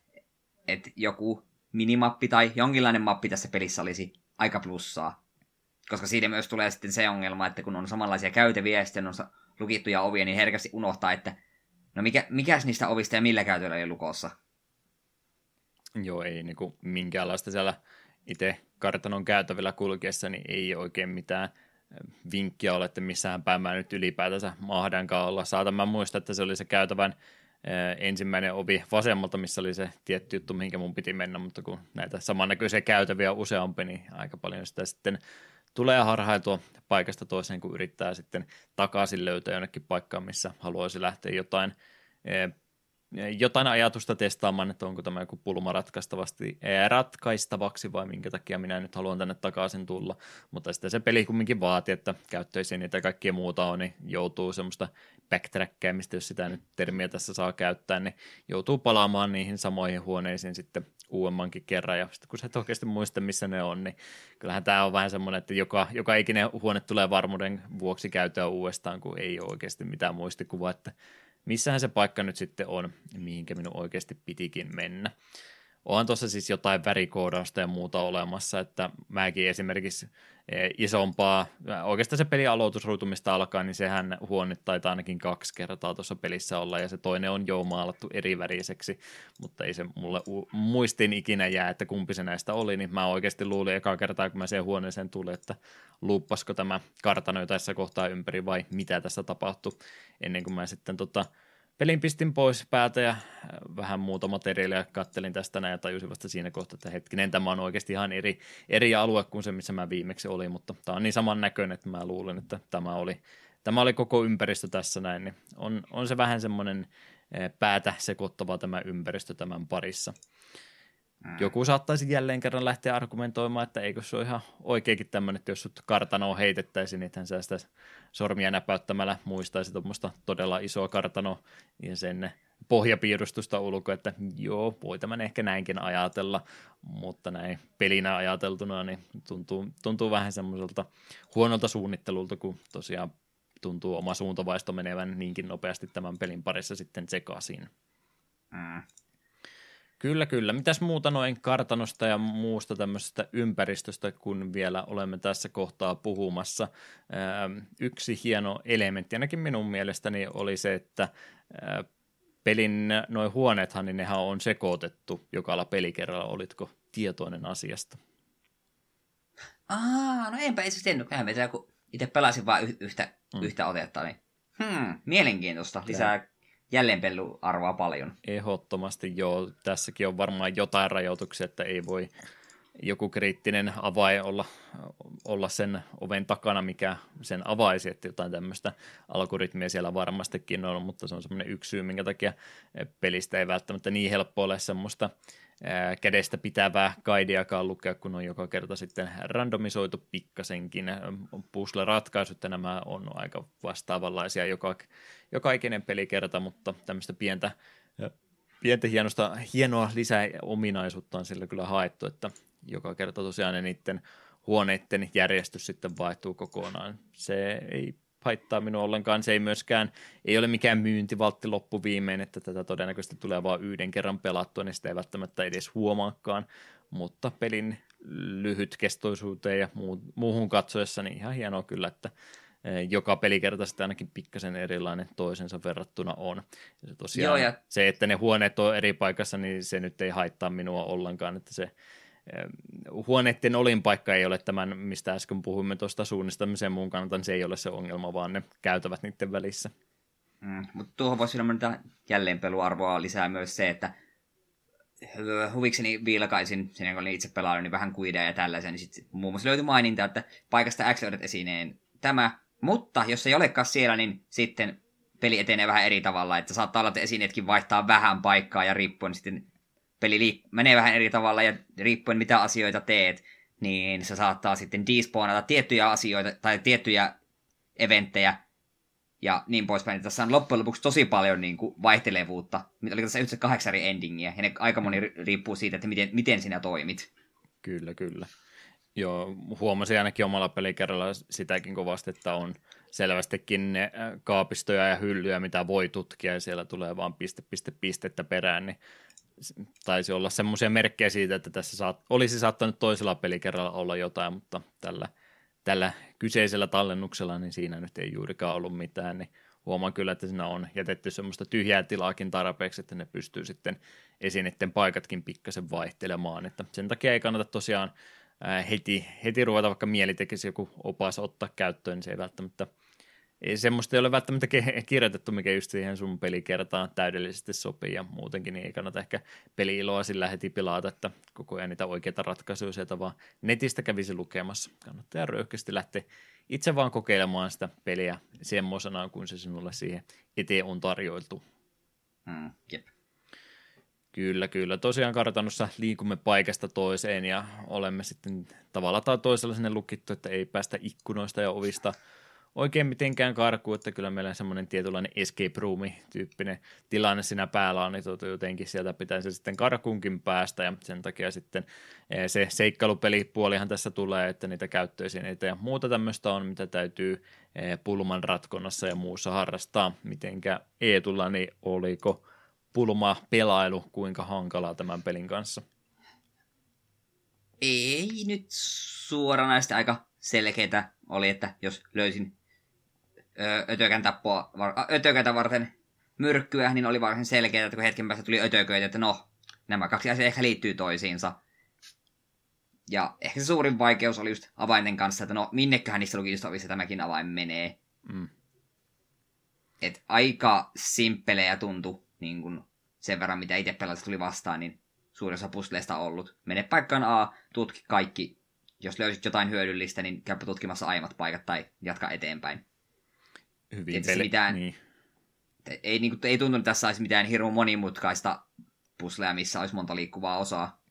Eipä joo, että hyvin pelkistettyä seikkailupelaamista tuo tuntuu olevan, että ei tosiaan tarvi inventaarion sisällä kahta eri esinettä muistaakseni kertaakaan tuon pelin aikana yhdistellä ja tehdä tietynmoisia MacGyverin viritelmiä pulmanratkonnan takia ja muutenkin se on, että vaan viet se kursorin sen itemin kanssa oikealle paikalle päälle, niin se oikeastaan on se pulma jo pelkästään siinä, että ei semmoista monivaiheista ajattelua tuo peli missään tapauksessa sinulta koskaan vaadikaan.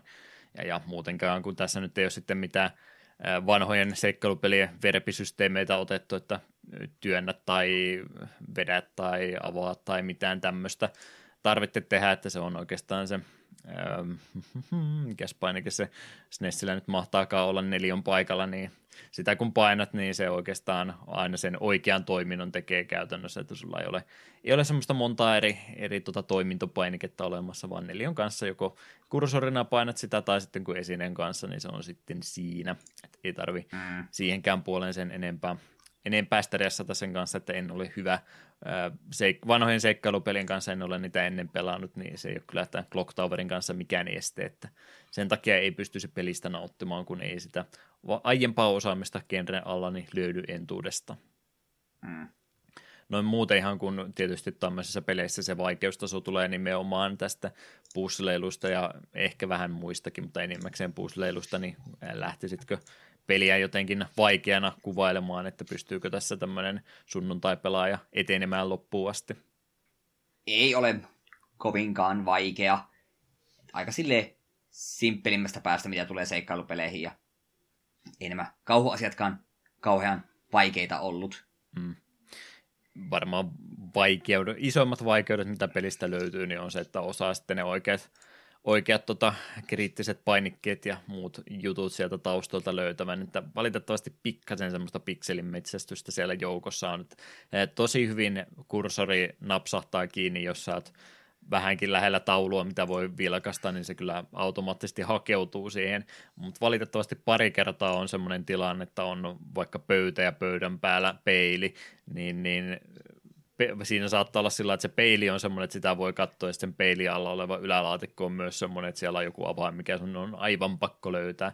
Ne on niin lähellänsä toisiansa, että se saattaa herkästi, herkästi mennä ohitte, niin kannattaa semmoinen pieni ekstra varovaisuus tämmöisenä eh, takapelkyn pelaamisvinkkinä ottaa, että jos, jos olet sitä mieltä, että tuossa voisi olla jotain vierekkäin kaksi asiaa, niin kato ihan tarkkaan oikeasti, että sieltä pari kertaa minulla meni ainakin semmoinen oleellinen esine ohitse, kun mä en tajunnut, että siinä oli oikeasti pari pikseliä alempana myös joku toinen asia, mitä pystyy klikkaamaan, niin kannattaa, kannattaa semmoista asiat vielä, vielä pienellä varmistuksella katsoa, ettei varmastikaan mitään semmoista mene ohitte. Se ei ole kivaa sitten, kun tuota kartanoa oot puoli tuntia juossut ympäri ja tajunnut, tajunnut, että mä oon nyt oikeasti missannut jotain tuommoista, niin se ei ole koskaan hyvä fiilis.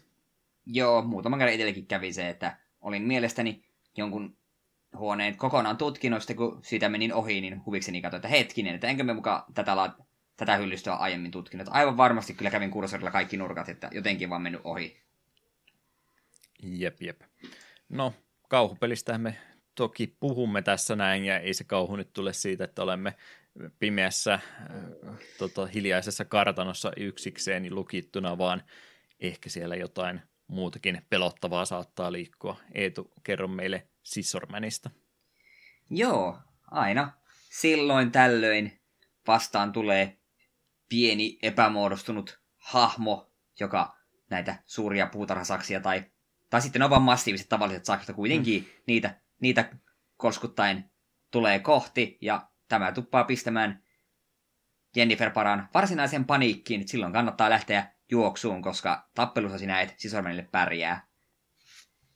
Yleensä. Ja Jep, yleensä. Ja pääsääntöisesti tavoite on päästä piiloon ja vältellä sitä tarpeeksi pitkään, kunnes musiikki lakkaa ja tiedät olesi turvassa. Ja tässä kohtaa haluan mainita, että Jeesus, se musiikki, mikä ruhteessa lähtee soimaan, kun sisämään sun perässä, niin se on ahistava. Si- siitä ehdottomasti tässä kohtaa jo pisteet. Mm. Joo, sinne sinne äänimoduulista kaikki, kaikki hyvät ominaisuudet irti kyllä ehdottomasti otettu, että peli musiikkimaailma vaikka muuten on, on aika kapea, niin kyllä siellä justiin hyvä on, että välillä on, on hiljaisempia hetkiä, pelkät askeleet ja muut kuuluu, ja sitten välillä tulee jotain tämmöistä painostavampaa musiikkia joukkoja, ja se yleensä pärähtää sitten soimaan, kun Scissormanikin niin jossain saksinsa kanssa lähellä on heilumassa. Hahmona aika, aika tota, tota, mitenkään sanoisi, nämä näitä, kun ei niistä pysty oikein profiloimaan, kun ei mitään puhetta tai muutakaan tunnu hahmoista löytyvän se enempää, mutta tietyllä tapaa vähän yliluonnollinen hahmo kyllä on kyseessä, että äijä tulee vähän mistä tahansa, se enempää Joo. varoittelematta, että ensimmäinen tapaaminen hänen kanssa oli ainakin siinä, että sieltähän se ammesta vaan yhtäkkiä hy- hyppäsi ylös, että siellä oli ammen päällä yksi kavereista roikkumassa ja kai se oli siellä sitten hengitystä pidättämässä sen aikaa oottamassa, että joku tulee katsomaan, että tietynlaisia teleportaatiotaikoja tuntuu hänellä kovastikin olevan, että paikasta toiseen kävelee kovinkin hitaasti tota, tota, liikkumalla, mutta ei, ei koskaan tiedä, että mistä seinistä, katoista ja laatikoista se mahtaakaan hypätä, että koko ajan siinä mielessä varuillaan kyllä täytyy olla. Mm, ehdottomasti. Ja mm, me tykkään tämän hahmon niin hahmomallissa, se on jotenkin niin SNES-grafiikoilla aika karmivan näköinen, mutta sitten mä rupesin miettimään, miltä se näyttäisi nykygrafiikoilla tai 3D-pelissä tai elokuvassa, niin että no, ehkä tämä hahmo on parhaimmillaan tässä SNESillä. Mm.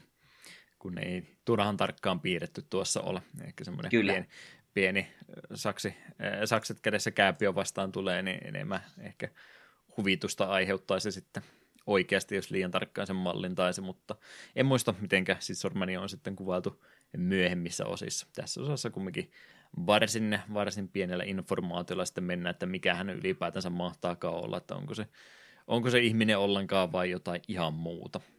Mm. Voisi tässä kohtaa kuitenkin mainita, että tuossa ennen nauhoituksia, niin lueskelin ihan kaiken mahdollisen tämän pelin loresta ja vähän jatkosistakin, niin täytyy sanoa, että tämä ykkösen tarina on itse asiassa varsin mielenkiintoinen ja hyvin rakennettu. Se vaan ei kovin hyvin selviä. Se pitää aika muutama otteeseen pelata, että kaikki palaset loksahtaa paikalleen ja että olet, olet saanut käytännössä kaiken tiedon. Mutta aika kriipiä shittiä meneillään tuolla kartanossa. Kyllä, siellä jotain sukudraamaa ilmeisesti taustalla olisi, mikä ei välttämättä heti, heti sitten pelaajalle siitä aukea, kun ei sitä sellainen pakkopullana sulle tyrkytetäkään. Hmm. Joo, Sisormani tosiaan on, on semmoinen, että hänen uhkansa on periaatteessa aina olemassa. Taitaa olla kyllä siis joitain huoneita, mitkä on ihan aina oikeasti rauhoitettukin, että hän ei tänne tule.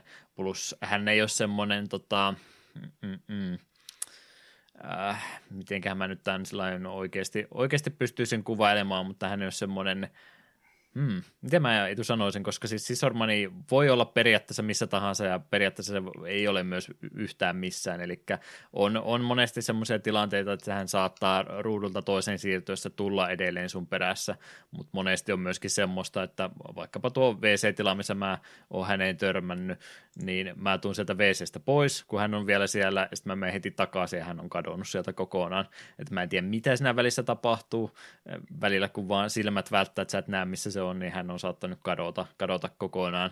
Sama toimii myös toistekin päin, että sä huomaat, että hän oli siellä sun takana, mutta hän saattaa yhtäkkiä tullakin ihan toisesta suuntaan, että en tiedä mitä tapahtuu. Vähän kun katsekontakti katoaa hahmoa, niin hän saattaa sitten tulla ihan mistä tahansa muualta.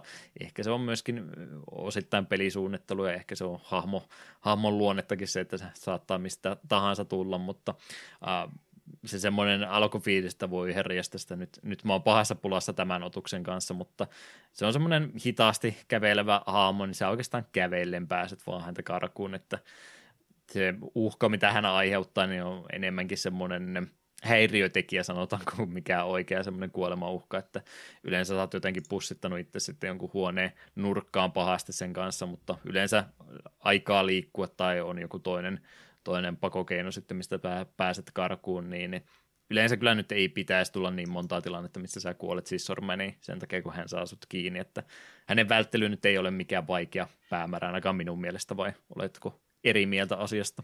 En ole eri mieltä, sen verran hitaasti kuitenkin liikkuu, ja sanotaan, jos sinä olet onnistunut pitämään staminas hyvässä kunnossa, niin sulla ei pitäisi olla mitään hätää, kun hän juokse suoraan sitä päin. Niin, että sen verran hitaasti liikkuva hahmo kumminkin on, että ei, ei ole semmoinen isompi uhka tuon kanssa.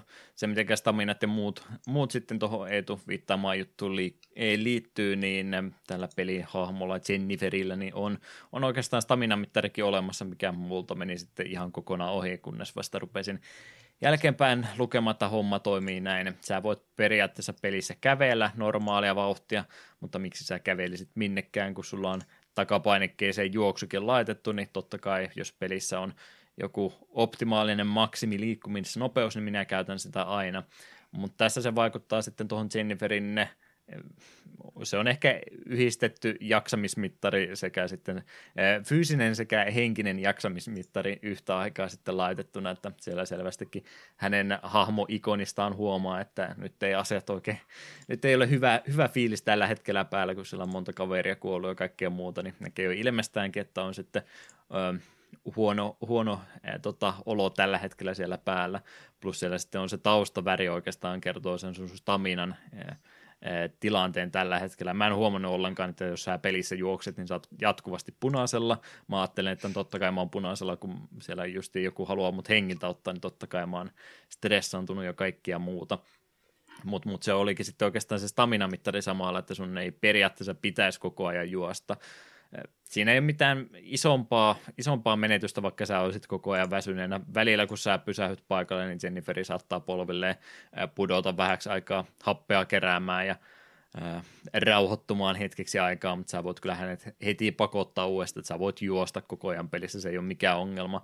Mutta tuossa oli tuommoinen ominaisuus olemassa, että jos tulee se tilanne vastaan, että se siis sormani saa sut kiinni, niin jos sä et ole itseäsi ihan väsyksiä asti juoksuttanut siinä pelin aikana, niin sä pystyt sitten periaatteessa painimaan häneltä ne sakset sivuun siksi aikaa, että sä pystyt onko P-painiketta vai mitä rämpyttämällä, jos meinat kiinni jäädä, niin pystyt vielä itse pelastamaan, mutta tämä oli valitettavasti semmoinen ominaisuus, mitä mä en tajunnut, koska mä joko juoksin koko ajan karkuun tai jos nyt sitten jäin kiinni, niin mä olin aina niin väsynyt, että tätä optiota mulla ei sitten koskaan ollut, mutta tuo oli semmoinen yksi ominaisuus, että meni itseltä ihan kokonaan ohi ja yksi semmoinen elementti, mikä ehkä peli olisi vähän paremmin voinut minulle kertoa.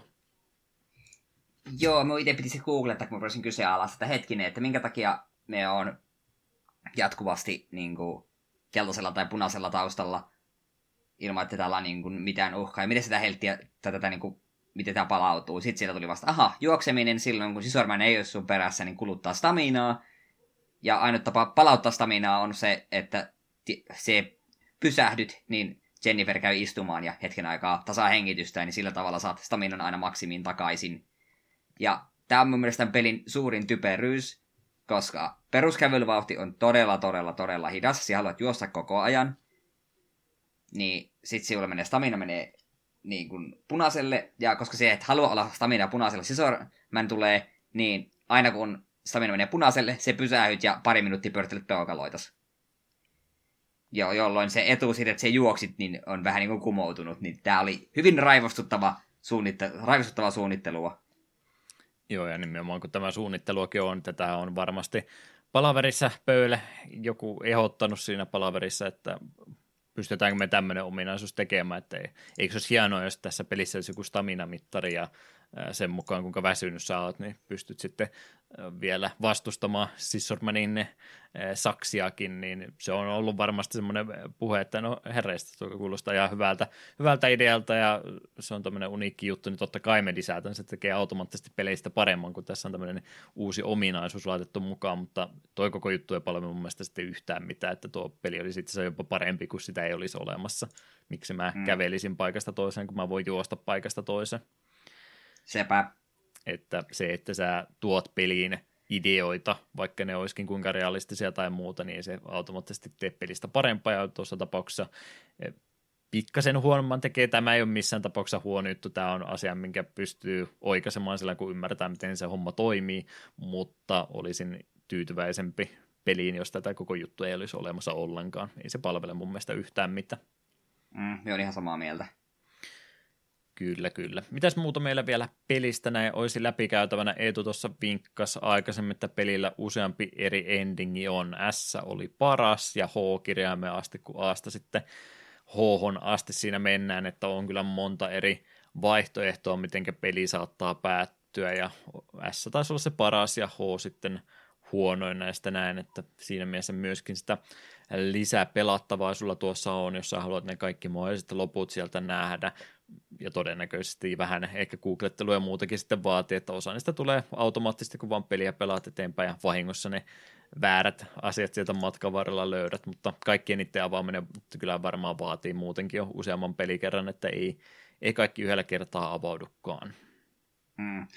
Sen haluan yhdestä endingistä mainita. E, lukaisin huvikseni kaikki endingit läpi ja sitten tämä H-endingi osui silmään ja hymähdin sille, kun varsin aikaisessa vaiheessa jo pystyt löytämään auton ja löytämään siihen avaimen. Ja jos yrität poistua autolla avaimen kerran, niin hahmo vaan sanoi, että ei, mutta minun ystäväni ovat vielä täällä.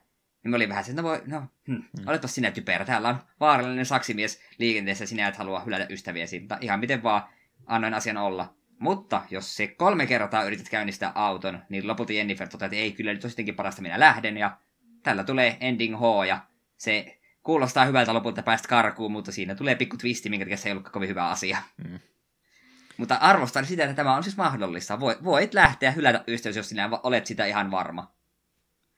Joo, mä, mä tykkään näistä vaihtoehdoista. Joitain pelejä aina on, ja se on nimenomaan aina tuommoisen takana, että itse peliaamokin sanoi, että ei, en minä, en minä näin tee, mutta kun tarpeeksi monta kertaa vaan tuputtaa sitä, että mene, mene, mene, mene, mene, niin välillä, välillä peli palkitsee sitä, että no sitten tulee ehkä hahmon luonteesta poiketen sitten tämmöinen pelkurimainen mm. ratkaisu, niin tykkään, että ne on olemassa, niin tulee aina paha fiilis, kun niitä, niitä valitsee, mutta se, että se on optiona kumminkin, niin tykkään aina, että on, on olemassa sitten se paikka, mistä se aita matalin on, niin ei, ei ole mm. missään tapauksessa paras mahdollinen loppu, mutta hienoa, että tuommoinenkin vaihtoehto olemassa on. Joo, me erityisesti, erityisesti mulla on näin tämmöistä mieleen, onko se Super Paper Mario. En ole itse pelannut, mutta joskus luin arvostelun. Et siinä sitten mainittiin, että hyvin alkuvaiheessa Toadi tulee tyyli just että ah, apua, Mario, sinun täytyy pelastaa prinsessa. Jos sanot tarpeeksi monta kertaa ei, niin Toad lannistuu ja peli loppuu. Hmm. Mario päättää, että ei minä mitä prinsessa lähde pelastamaan. Hienoa, loistavaa. Minä haluan jokaisen peli tämän vaihtoehdon se on aika harvassa. Monta peliä on, missä nimenomaan just tuommoinen tilanne, että täällä on tilanne päällä, tuu auttaa ja on vaihtoehto, että kyllä tai ei. Ja mä monesti on vitsillä ottanut se ei ja yleensä se ei ole palkinut ollenkaan, mutta hyvä, että on joku peli, joka oikeasti sitten tekeekin, no, että en minä viittinyt, älä lähde sitten. Lopputekstit mm, olen... vaan so, pyörimään sitten eteen. Olen käsittänyt myös, että onko se Far Cry 4 siinä on tilanne, missä sulla on käytännössä, että okei, nyt peli alkaa lähepä täältä, mutta jos se odotat hetken, niin sitten tapa, tapahtuu asioita ja peli päättyy hyvin nopeasti ja vielä itse asiassa aika hyvin. Mm. Se on sillä, ah, okei, okay, okei. Okay. Tätä, en ole sitäkään itse pelannut, mutta tämän jostain luin ja niin. arvostan sitä suuresti. Jättäkää minut rauha. Haluan vain elää rauhallista tavallista elämää. Jep.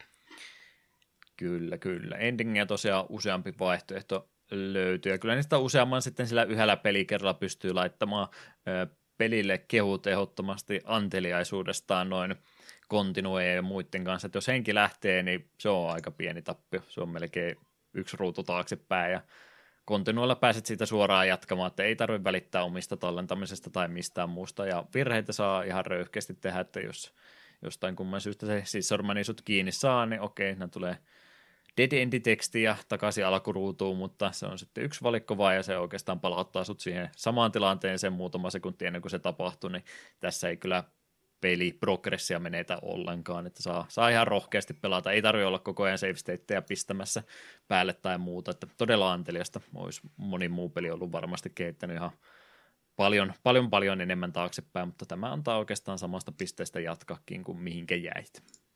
Mm, ja Eh, eikö tässä ollut niin tässä pelissä ei varsinaista save-systeemiä muuten olekaan? Ei, kyllä Sitä, se kun... siis tallentaa joo, mutta että sun ei tarvitse siitä välittää ollenkaan. Se vaan jatkuu siitä, mihinkä oot viimeksi jäänyt. Mm, ja tämä on niin hyvin luonteva peli pelata yhdeltä istumalta läpi, jos tietää vähänkin mitä tekee. Mm, joo, ei missään tapauksessa pitkä peli ole kyseessä, että semmoinen pieni, pieni sievä projekti on tämä itse pelin kehittäjällekin kyllä ollut.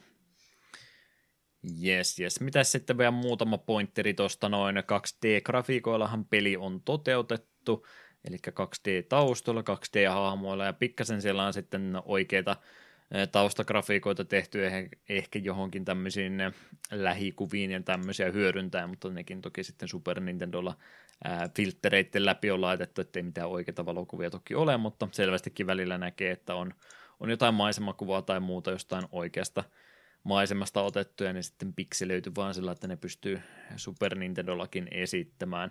Mitä noin muuten tykkäsit pelin ulkoasusta? Tykkäsin se aika paljon. Tämä on SNES-peliksi varsin nätti ja etenkin tämä ö, Jenniferin ikoni siellä alareunassa, missä myös stamina näkyy ja ilmeet, niin se on jotenkin tosi hienon näköinen ja tykkäsin erityisesti silloin, kun tavoitetaan oikein järkyttävä tuli se lähitsoomaus Jenniferin silmään, niin se oli tosi hieno. Mm. Ja loi tunnelmaa hyvin. Me tykkäsin todella paljon. Jos ainut ongelma tosiaan se käytävien samanlaisuus. Joo, siinä on varmasti jotain tallennustilan juttuja ollut, että minkä takia on pitänyt samoja käytäviä näitä käyttää uudestaan, mutta jos ne sais fiksattua, niin tämä olisi kyllä aika, aika näppärä peli nyt. Valitettavasti se vetää pakkasen puolelle tuo se, että ei ole pystytty sitä uniikkia ympäristöä joka paikkaan laittamaan, niin se harmittaa kyllä kovasti, mutta muuten niin vaikka 2D-pelistä kyse onkin, niin siitä huolimatta niin ihan, ihan näppärän näköinen peli siitä aikaiseksi on laitettu, mutta palaten siihen ihan ensimmäiseen pointeriin, mistä oikeastaan lähti liikkeelle, niin kauhupeliä 2D, niin toimiiko? Oliko, oliko pelottava? Joudutko pitämään valot päällä huoneessasi? No pelottava on vahva sana. Me tykkäsin niin kuin silleen tunnelmasta. Ja olisi, no jännitys on väärä sana, mutta oli sellainen tietty kutkutus aina, kun sisormainen tuli. Mutta ongelma oli vähän se, että koska sun liikkuminen oli kuitenkin jopa juossa aika hidasta ja sisormainen ei kauhean uhkaavan, uhkaavan nopeasti itse liikun, niin ei se varsinaista kauhua niin kuin ollut. Ymmärrän, mitä tällä on yritetty tehdä ja sitä on ihan hyvä saavutus, mutta se varsinainen kauhu tästä jää vähän valitettavasti uupumaan olisiko toiminut edes, vaikka olisit 95 vuonna pelannut tätä ekaa kertaa ja se ikäisenä kuin silloin olisit ollut, niin pystytkö itsesi siihen tilanteeseen kuvittelemaan, että olisiko sitten ollut fiilis erilainen? Voi olla, että silloin tämä peli olisi jopa mennyt vähän iho alle. Mm. Ja kyllä me niin itse muistaa omalla kohdalla, että mä pelkäsin Super Metroidia, koska pelissä oli niin painostavaa musiikkia ja ympäristöä, niin voisin kuvitella, että jos olisin tämän 6-7 vanhana pelannut ekaa kertaa, niin olisi, olisi voinut oikeasti ihan kauhupeliltä tuntuakin, mutta nyt ollaan tultu niin pitkälle jo tästä, tästä vaiheesta, että ei tämä missään vaiheessa pelottavalta todellakaan tuntunut, että kauhuteemainen peli joo, mutta ei, ei nyt oikein kauhupelistä enää mene. Mm. Kyllä, kyllä. Musiikkipuoltakin tuossa jo aikaisemmin kehuttiin, Koji Nikura oli henkilö, joka tämän pu- äh, sävellystyön oli tehnyt. Siellä oli hänellä Human Entertainmentillä jonkin verran sitä omaa sävellysprojekteja. Hänkin on sitten tietysti henkilö, joka on uraportaassa luonnollisia askelmia ylöspäin kiivennyt, niin häneltä ehkä ei semmoista omaa sävellystyötä enää niin kovasti tuota pelien puolelta löydy, varsinkin kun se on enemmän mennyt orkesteripainotteisia tämmöisen tuolla AAA-puolella, mutta ihan tuolla äänisuunnittelun puolella hän edelleenkin insinöörinä toimii, että on muun muassa Shadow of the Colossuksen, Lokorokun ja Ape Escape kolmosen kanssa, niin hänen, hänen tittelinsä löytyy ja monta muutakin isoa peliä sieltä on, mistä hänen nimensä edelleenkin löytyy. Hän ei vain sellainen säveltäjänä oikeastaan enää itse vaikuta se enempää, mutta ei ole kumminkaan pelialalta mihinkään kadonnut. Ja, ja musiikistahan me tuossa jo puhuttiin, aika paljon on semmoista kohtaa, että ei, ei ole ollenkaan musiikkia, mutta sitten kun se Clock Towerin ehkä jopa teemamusiikiksikin, tai siis Sormanin teemamusiikki, kun sieltä pärähtää soimaan, niin huomaa kyllä, että säveltäjä tiesi, mitä oli tekemässä, että kyllä sieltä ihan oikealla hetkellä oikeanlaista musiikkia tulee, kun sitä kaivata. Kyllä, ihan ehdottomasti, että alkuun vähän häiritsi, kun no eihän tässä oikein ole mitään musiikkia, vaan Jenniferin askeleet, mutta sitten kun just se Scissormanin teema rupesi soimaan, kun se ensimmäistä kertaa hyppäsi että aa, okei, no tämä itse toimiikin näin aika tehokkaana voimakeinona. Kyllä. Se vähäinen musiikki, mitä pelistä löytyy, niin on oikeasti todella laadukasta. Jep, jep. Mitäs muuta me vielä pelistä oikeastaan pystyttäisiin sanomaan? Tosiaan puhuttiin tuosta hiirituen puesta, äh, pu, tota, tuesta ja sen puuttumisesta, mikä oli vähän valitettava juttu. Ja se oikeastaan liittyy muutenkin koko tähän peliprojektiin, että tämä ei siis missään vaiheessa Human Entertainmentillekään mikään iso prioriteetti ollut, vaan enemmänkin tämmöinen kokeellinen pelituotos, mikä sitten pelimitassa ja tämmöisessä puutteissa niin huomataan, että kun ei olisi semmoisen voinut laittaa, olisi pelistä varmasti pykälän paremman tehnyt, jos olisi päässyt hiirellä pelaamaan, mutta ei se nyt mikään poissulkeva tekijä, eikä ole, että se mikään välttämättömyys olisi ollut, mutta no ihan taustatietona niin ei missään tapauksessa ollut semmoinen, että tähän olisi yrityksen kaikkia resursseja kiinni laitettu, vaan heillä oli hauska peli-idea, minkä hän halusi sitten tämmöisellä pienemmällä aikataululla pienemmällä rahallisella panoks- panoksella toteuttaa, ja minun mielestä he onnistuivat siinä kyllä ihan, ihan mainiosti muuta versiota, jos pelistä haluaisi lähteä pelaamaan, niin tästä alkuperäisestä Clock Towerista löytyy sitten tämä Pleikkari 1 päivitys, jota ei taida olla englanniksi. Oikeasti käännetty en ole ainakaan kuullut semmoisesta, mutta jos jostain kumman syystä pykälän päivitetyn version tästä haluan, niin PS1-versio Japanin suunnalta löytyy. Lähinnä uusi alkuvideo siihen on laitettu, vähän korkeampaa resoluutiota ja muuta. Mutta noin graafiselta ulkoasultaan ja ilmeeltään niin ei ole mikään iso päivitys, että ihan vastaavan, vastaavanmoisen näköistä. Muuten nuo ympäristöt ja kaikki muut tuossa noin, ne on musiikkipuoli jopa ehkä vähän mennyt huonompaan suuntaan ainakin, mitä nopea Eh, kuuntelun kävin sitä lävitse, niin välttämättä siellä suunnalla ei semmoisia parannuksiakaan edes ollut tapahtunut. Ei vaikuttanut missään tapaukselta eh, missään tapauksessa semmoiselta välttämättömältä päivitykseltä, että kannattaisi nyt sen takia siihen, siihen versioon hypätä ja harmitella, että olisipa se fani käännetty, että tämä SNES-versio toimii, toimii lähes yhtä hyvin kuin tuo pieni päivitetty versio, mikä siitä sitten tosiaan myöhemmälle alustalle oli julkaistu. Ei kannata sen perään itkeä, että semmoinen äh, versio on teiltä ohitse mennyt. Mutta jos ei tule kerran oikein tutustunut muutenkin pelisarjaan muutenkin, niin mitäs meillä sitten, jos Clock Toweria jäi mieli pelata vähän enemmän, niin mitäs vaihtoehtoja meillä jatkon suhteen olisi olemassa? Joo, ja sitten se kohta voisi mainita, että tosiaan tuo Pleikkari 1 päivitys niin tunnetaan nimellä First Fear – ja sitten nämä ö, 96 Pleikka 1 tullut Clock Tower, joka on Japanissa oikeasti Clock Tower 2. Tarina sijoittuu Norjaan, jossa tarinan hahmot yrittävät selvitellä Jenniferin avulla, mistä Sisormanin lähes kuolemattomat voimat oikein sikiää. Ja tähänkin voisin sitten mainita, tuossa siinä Pleikkari 1 versiossa alkuperäisestä, eli First Fearissä, niin siihen on lisätty myös pieni loppuvideo, mikä vähän pohjustaa tätä kakkosen twistiä olen sen itselleni jo spoilannut, ja se oli ihan mielenkiintoinen. Ymmärtääkseni PS1-päivityksessä oli SNES-pelistä huomioitu, että siellä oli yksi ovi, mikä ei aukea, sinne oli yksi huone lisätty, ja siellä huoneessa ei ole yhtään mitään, koska se olisi lisännyt sitten vaan monimutkaisuutta ja muuta tämmöistä eh, pelin pusleilun lisää, niin se on vain tyhjä makuuhuone käytännössä. Hmm. Sitten 98 Pleikka 1 tuli Clock Tower 2, se Struggle Within, julkaistiin Japanissa nimellä Clock Tower Ghost Head. Pelin tarina kertoo 17-vuotiaasta älyssä Heilistä, joka kärsii monipersonahäiriöstä. Pelin tekijätiimissä oli paljon muutoksia, ja koska peliä ei numeroitu Japanissa, pidetään tätä osaa spin-offina. Ja ei ilmeisesti tässä kohtaa sitten NS alkuperäinen Scissorman ja tämä Barrowsin suku ei tähän osaan liity millään tavalla. Mm. Sitten Clock Tower 3, 2002 Pleikkari 2, Sunsoft ja Capcom auttoivat pelisarjan neljännen ja toistaiseksi viimeisen osan kehittämisen parissa. Tarinan keskiössä 14-vuotias soturityttö älyssä Hamilton, joka matkustaa ajassa tuhoten pahoja sieluja. Ja tämä kuulostaa siltä, että tällä ei enää mitään tekemistä Clock Towerin kanssa. Ja, tuo kuulostaa enemmän spin-offilta kuin se oikea spin-off-peli. Jep. Sitten voisi vielä sen mainita, että Pleikkari 2 tällainen kauhupeli kuin Haunting Grounds on tavallaan niin kuin henkinen jatko-osa Clock Towerille. Ei siinä on vähän samoja teemoja ja niin poispäin, vaikka onkin eri hahmot, ja siinä on myös muutama ihan suora viittaus Clock Toweriin. Mm. Siitä olen katsonut itse asiassa Let's Playin joskus, ja se on ihan mielenkiintoinen kauhupeli. Kyllä, kyllä, potentiaalisesti jatkumo siis, siinä oli ilmeisesti siis oli ihan alkuperäisen kehittäjätiimiäkin jonkin verran siirtynyt sitten sinne poppooseen mukaan. Joo, että... se, oli joten, se oli jotenkin silleen, että se oli alun perin tarkoitettu Clock Toweriksi tai jotain, tai ainakin sen tarinapohja oli niin kuin mietitty Clock Toweriin, mutta sitten siinä tapahtui juttuja ja siitä tuli oma itsenäinen pelinsä, joka kuitenkin nyökkää Clock Towerin suuntaan. Mm. Kyllä, kyllä. Henkistä jatkumoakin siis pelisarjalle kyllä löytyy. Näin ollen aika lailla isoimmat elementit tuosta pelistä olisi nyt mainittu. Jos ei, niin vielä ehtii sanomaan, mutta se mitä minä kaipaan enemmän on tuota loppuyhteenveto, mitä Eetu jäi suosittelufiilistä, kannattaako Clock Toweria kuuntelijoille kehottaa testattavaksi vai riittääkö tämä tietämys, mitä me olemme tässä jakaneet, niin kaikki, kaikki mitä pelistä tarvitsee tietää?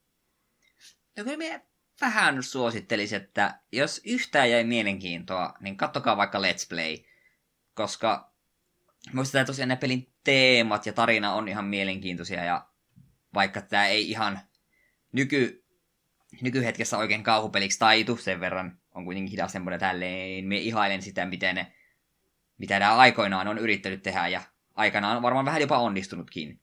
Niin minä annan tälle varovaiset suositukset. Oli ihan mielenkiintoinen. Harmillista, että pelisarja on sitten jatkoosien myötä, niin meni vähän, lähti vähän kummallisiin suuntiin tarinan kannalta.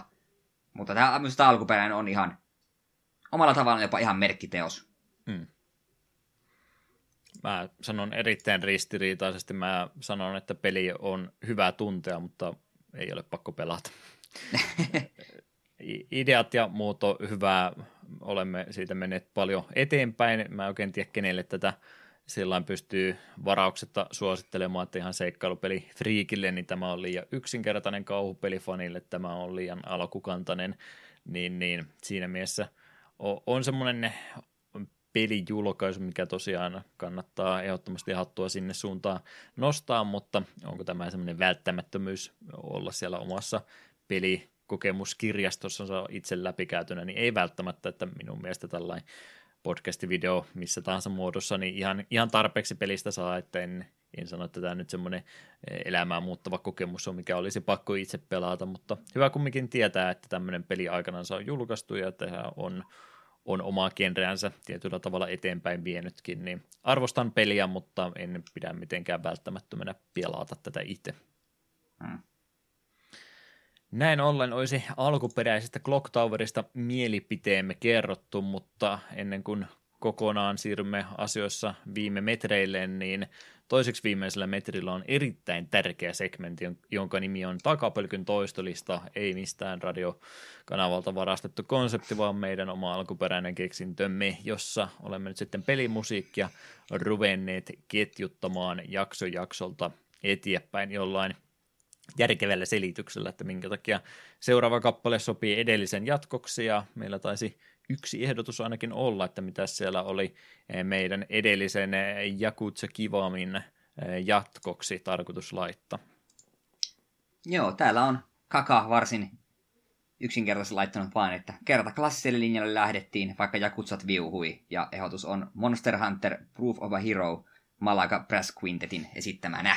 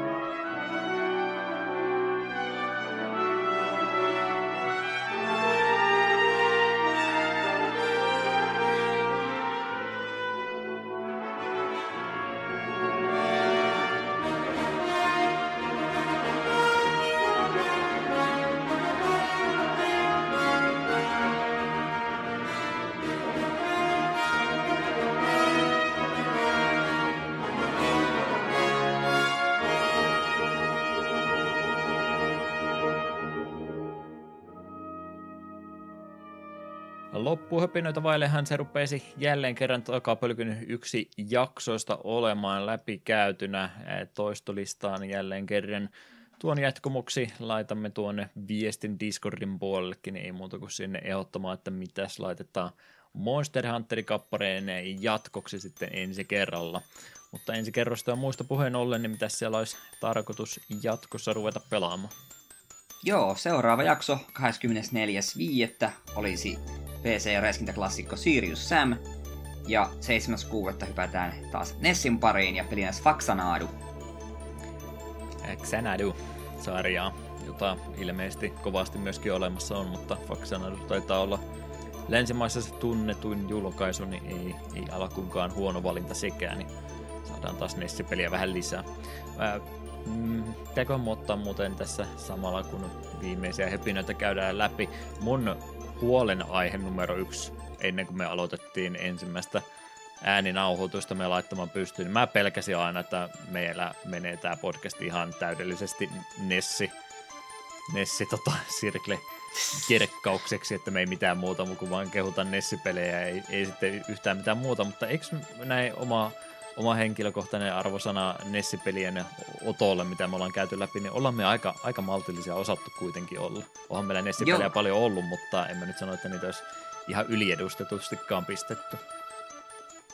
Joo, me itse olin kanssa sille ehkä alkuun vähän mietin, tulikohan niitä liian paljon otettua. Ja nyt sitten vähän aina itse yrittänyt aina ennen seuraavaa Nessi-ehdotusta vähän katella, että miten pitkä aika viime kerrasta on. Ja aina niin kuin tuntunut, että aika onhan tuossa hetki jo vierähtänyt. Ja itse asiassa mun oma listani Nest-peleissä, mitä pitäisi käsitellä, niin alkaa olla aika tyhjillään. Mm.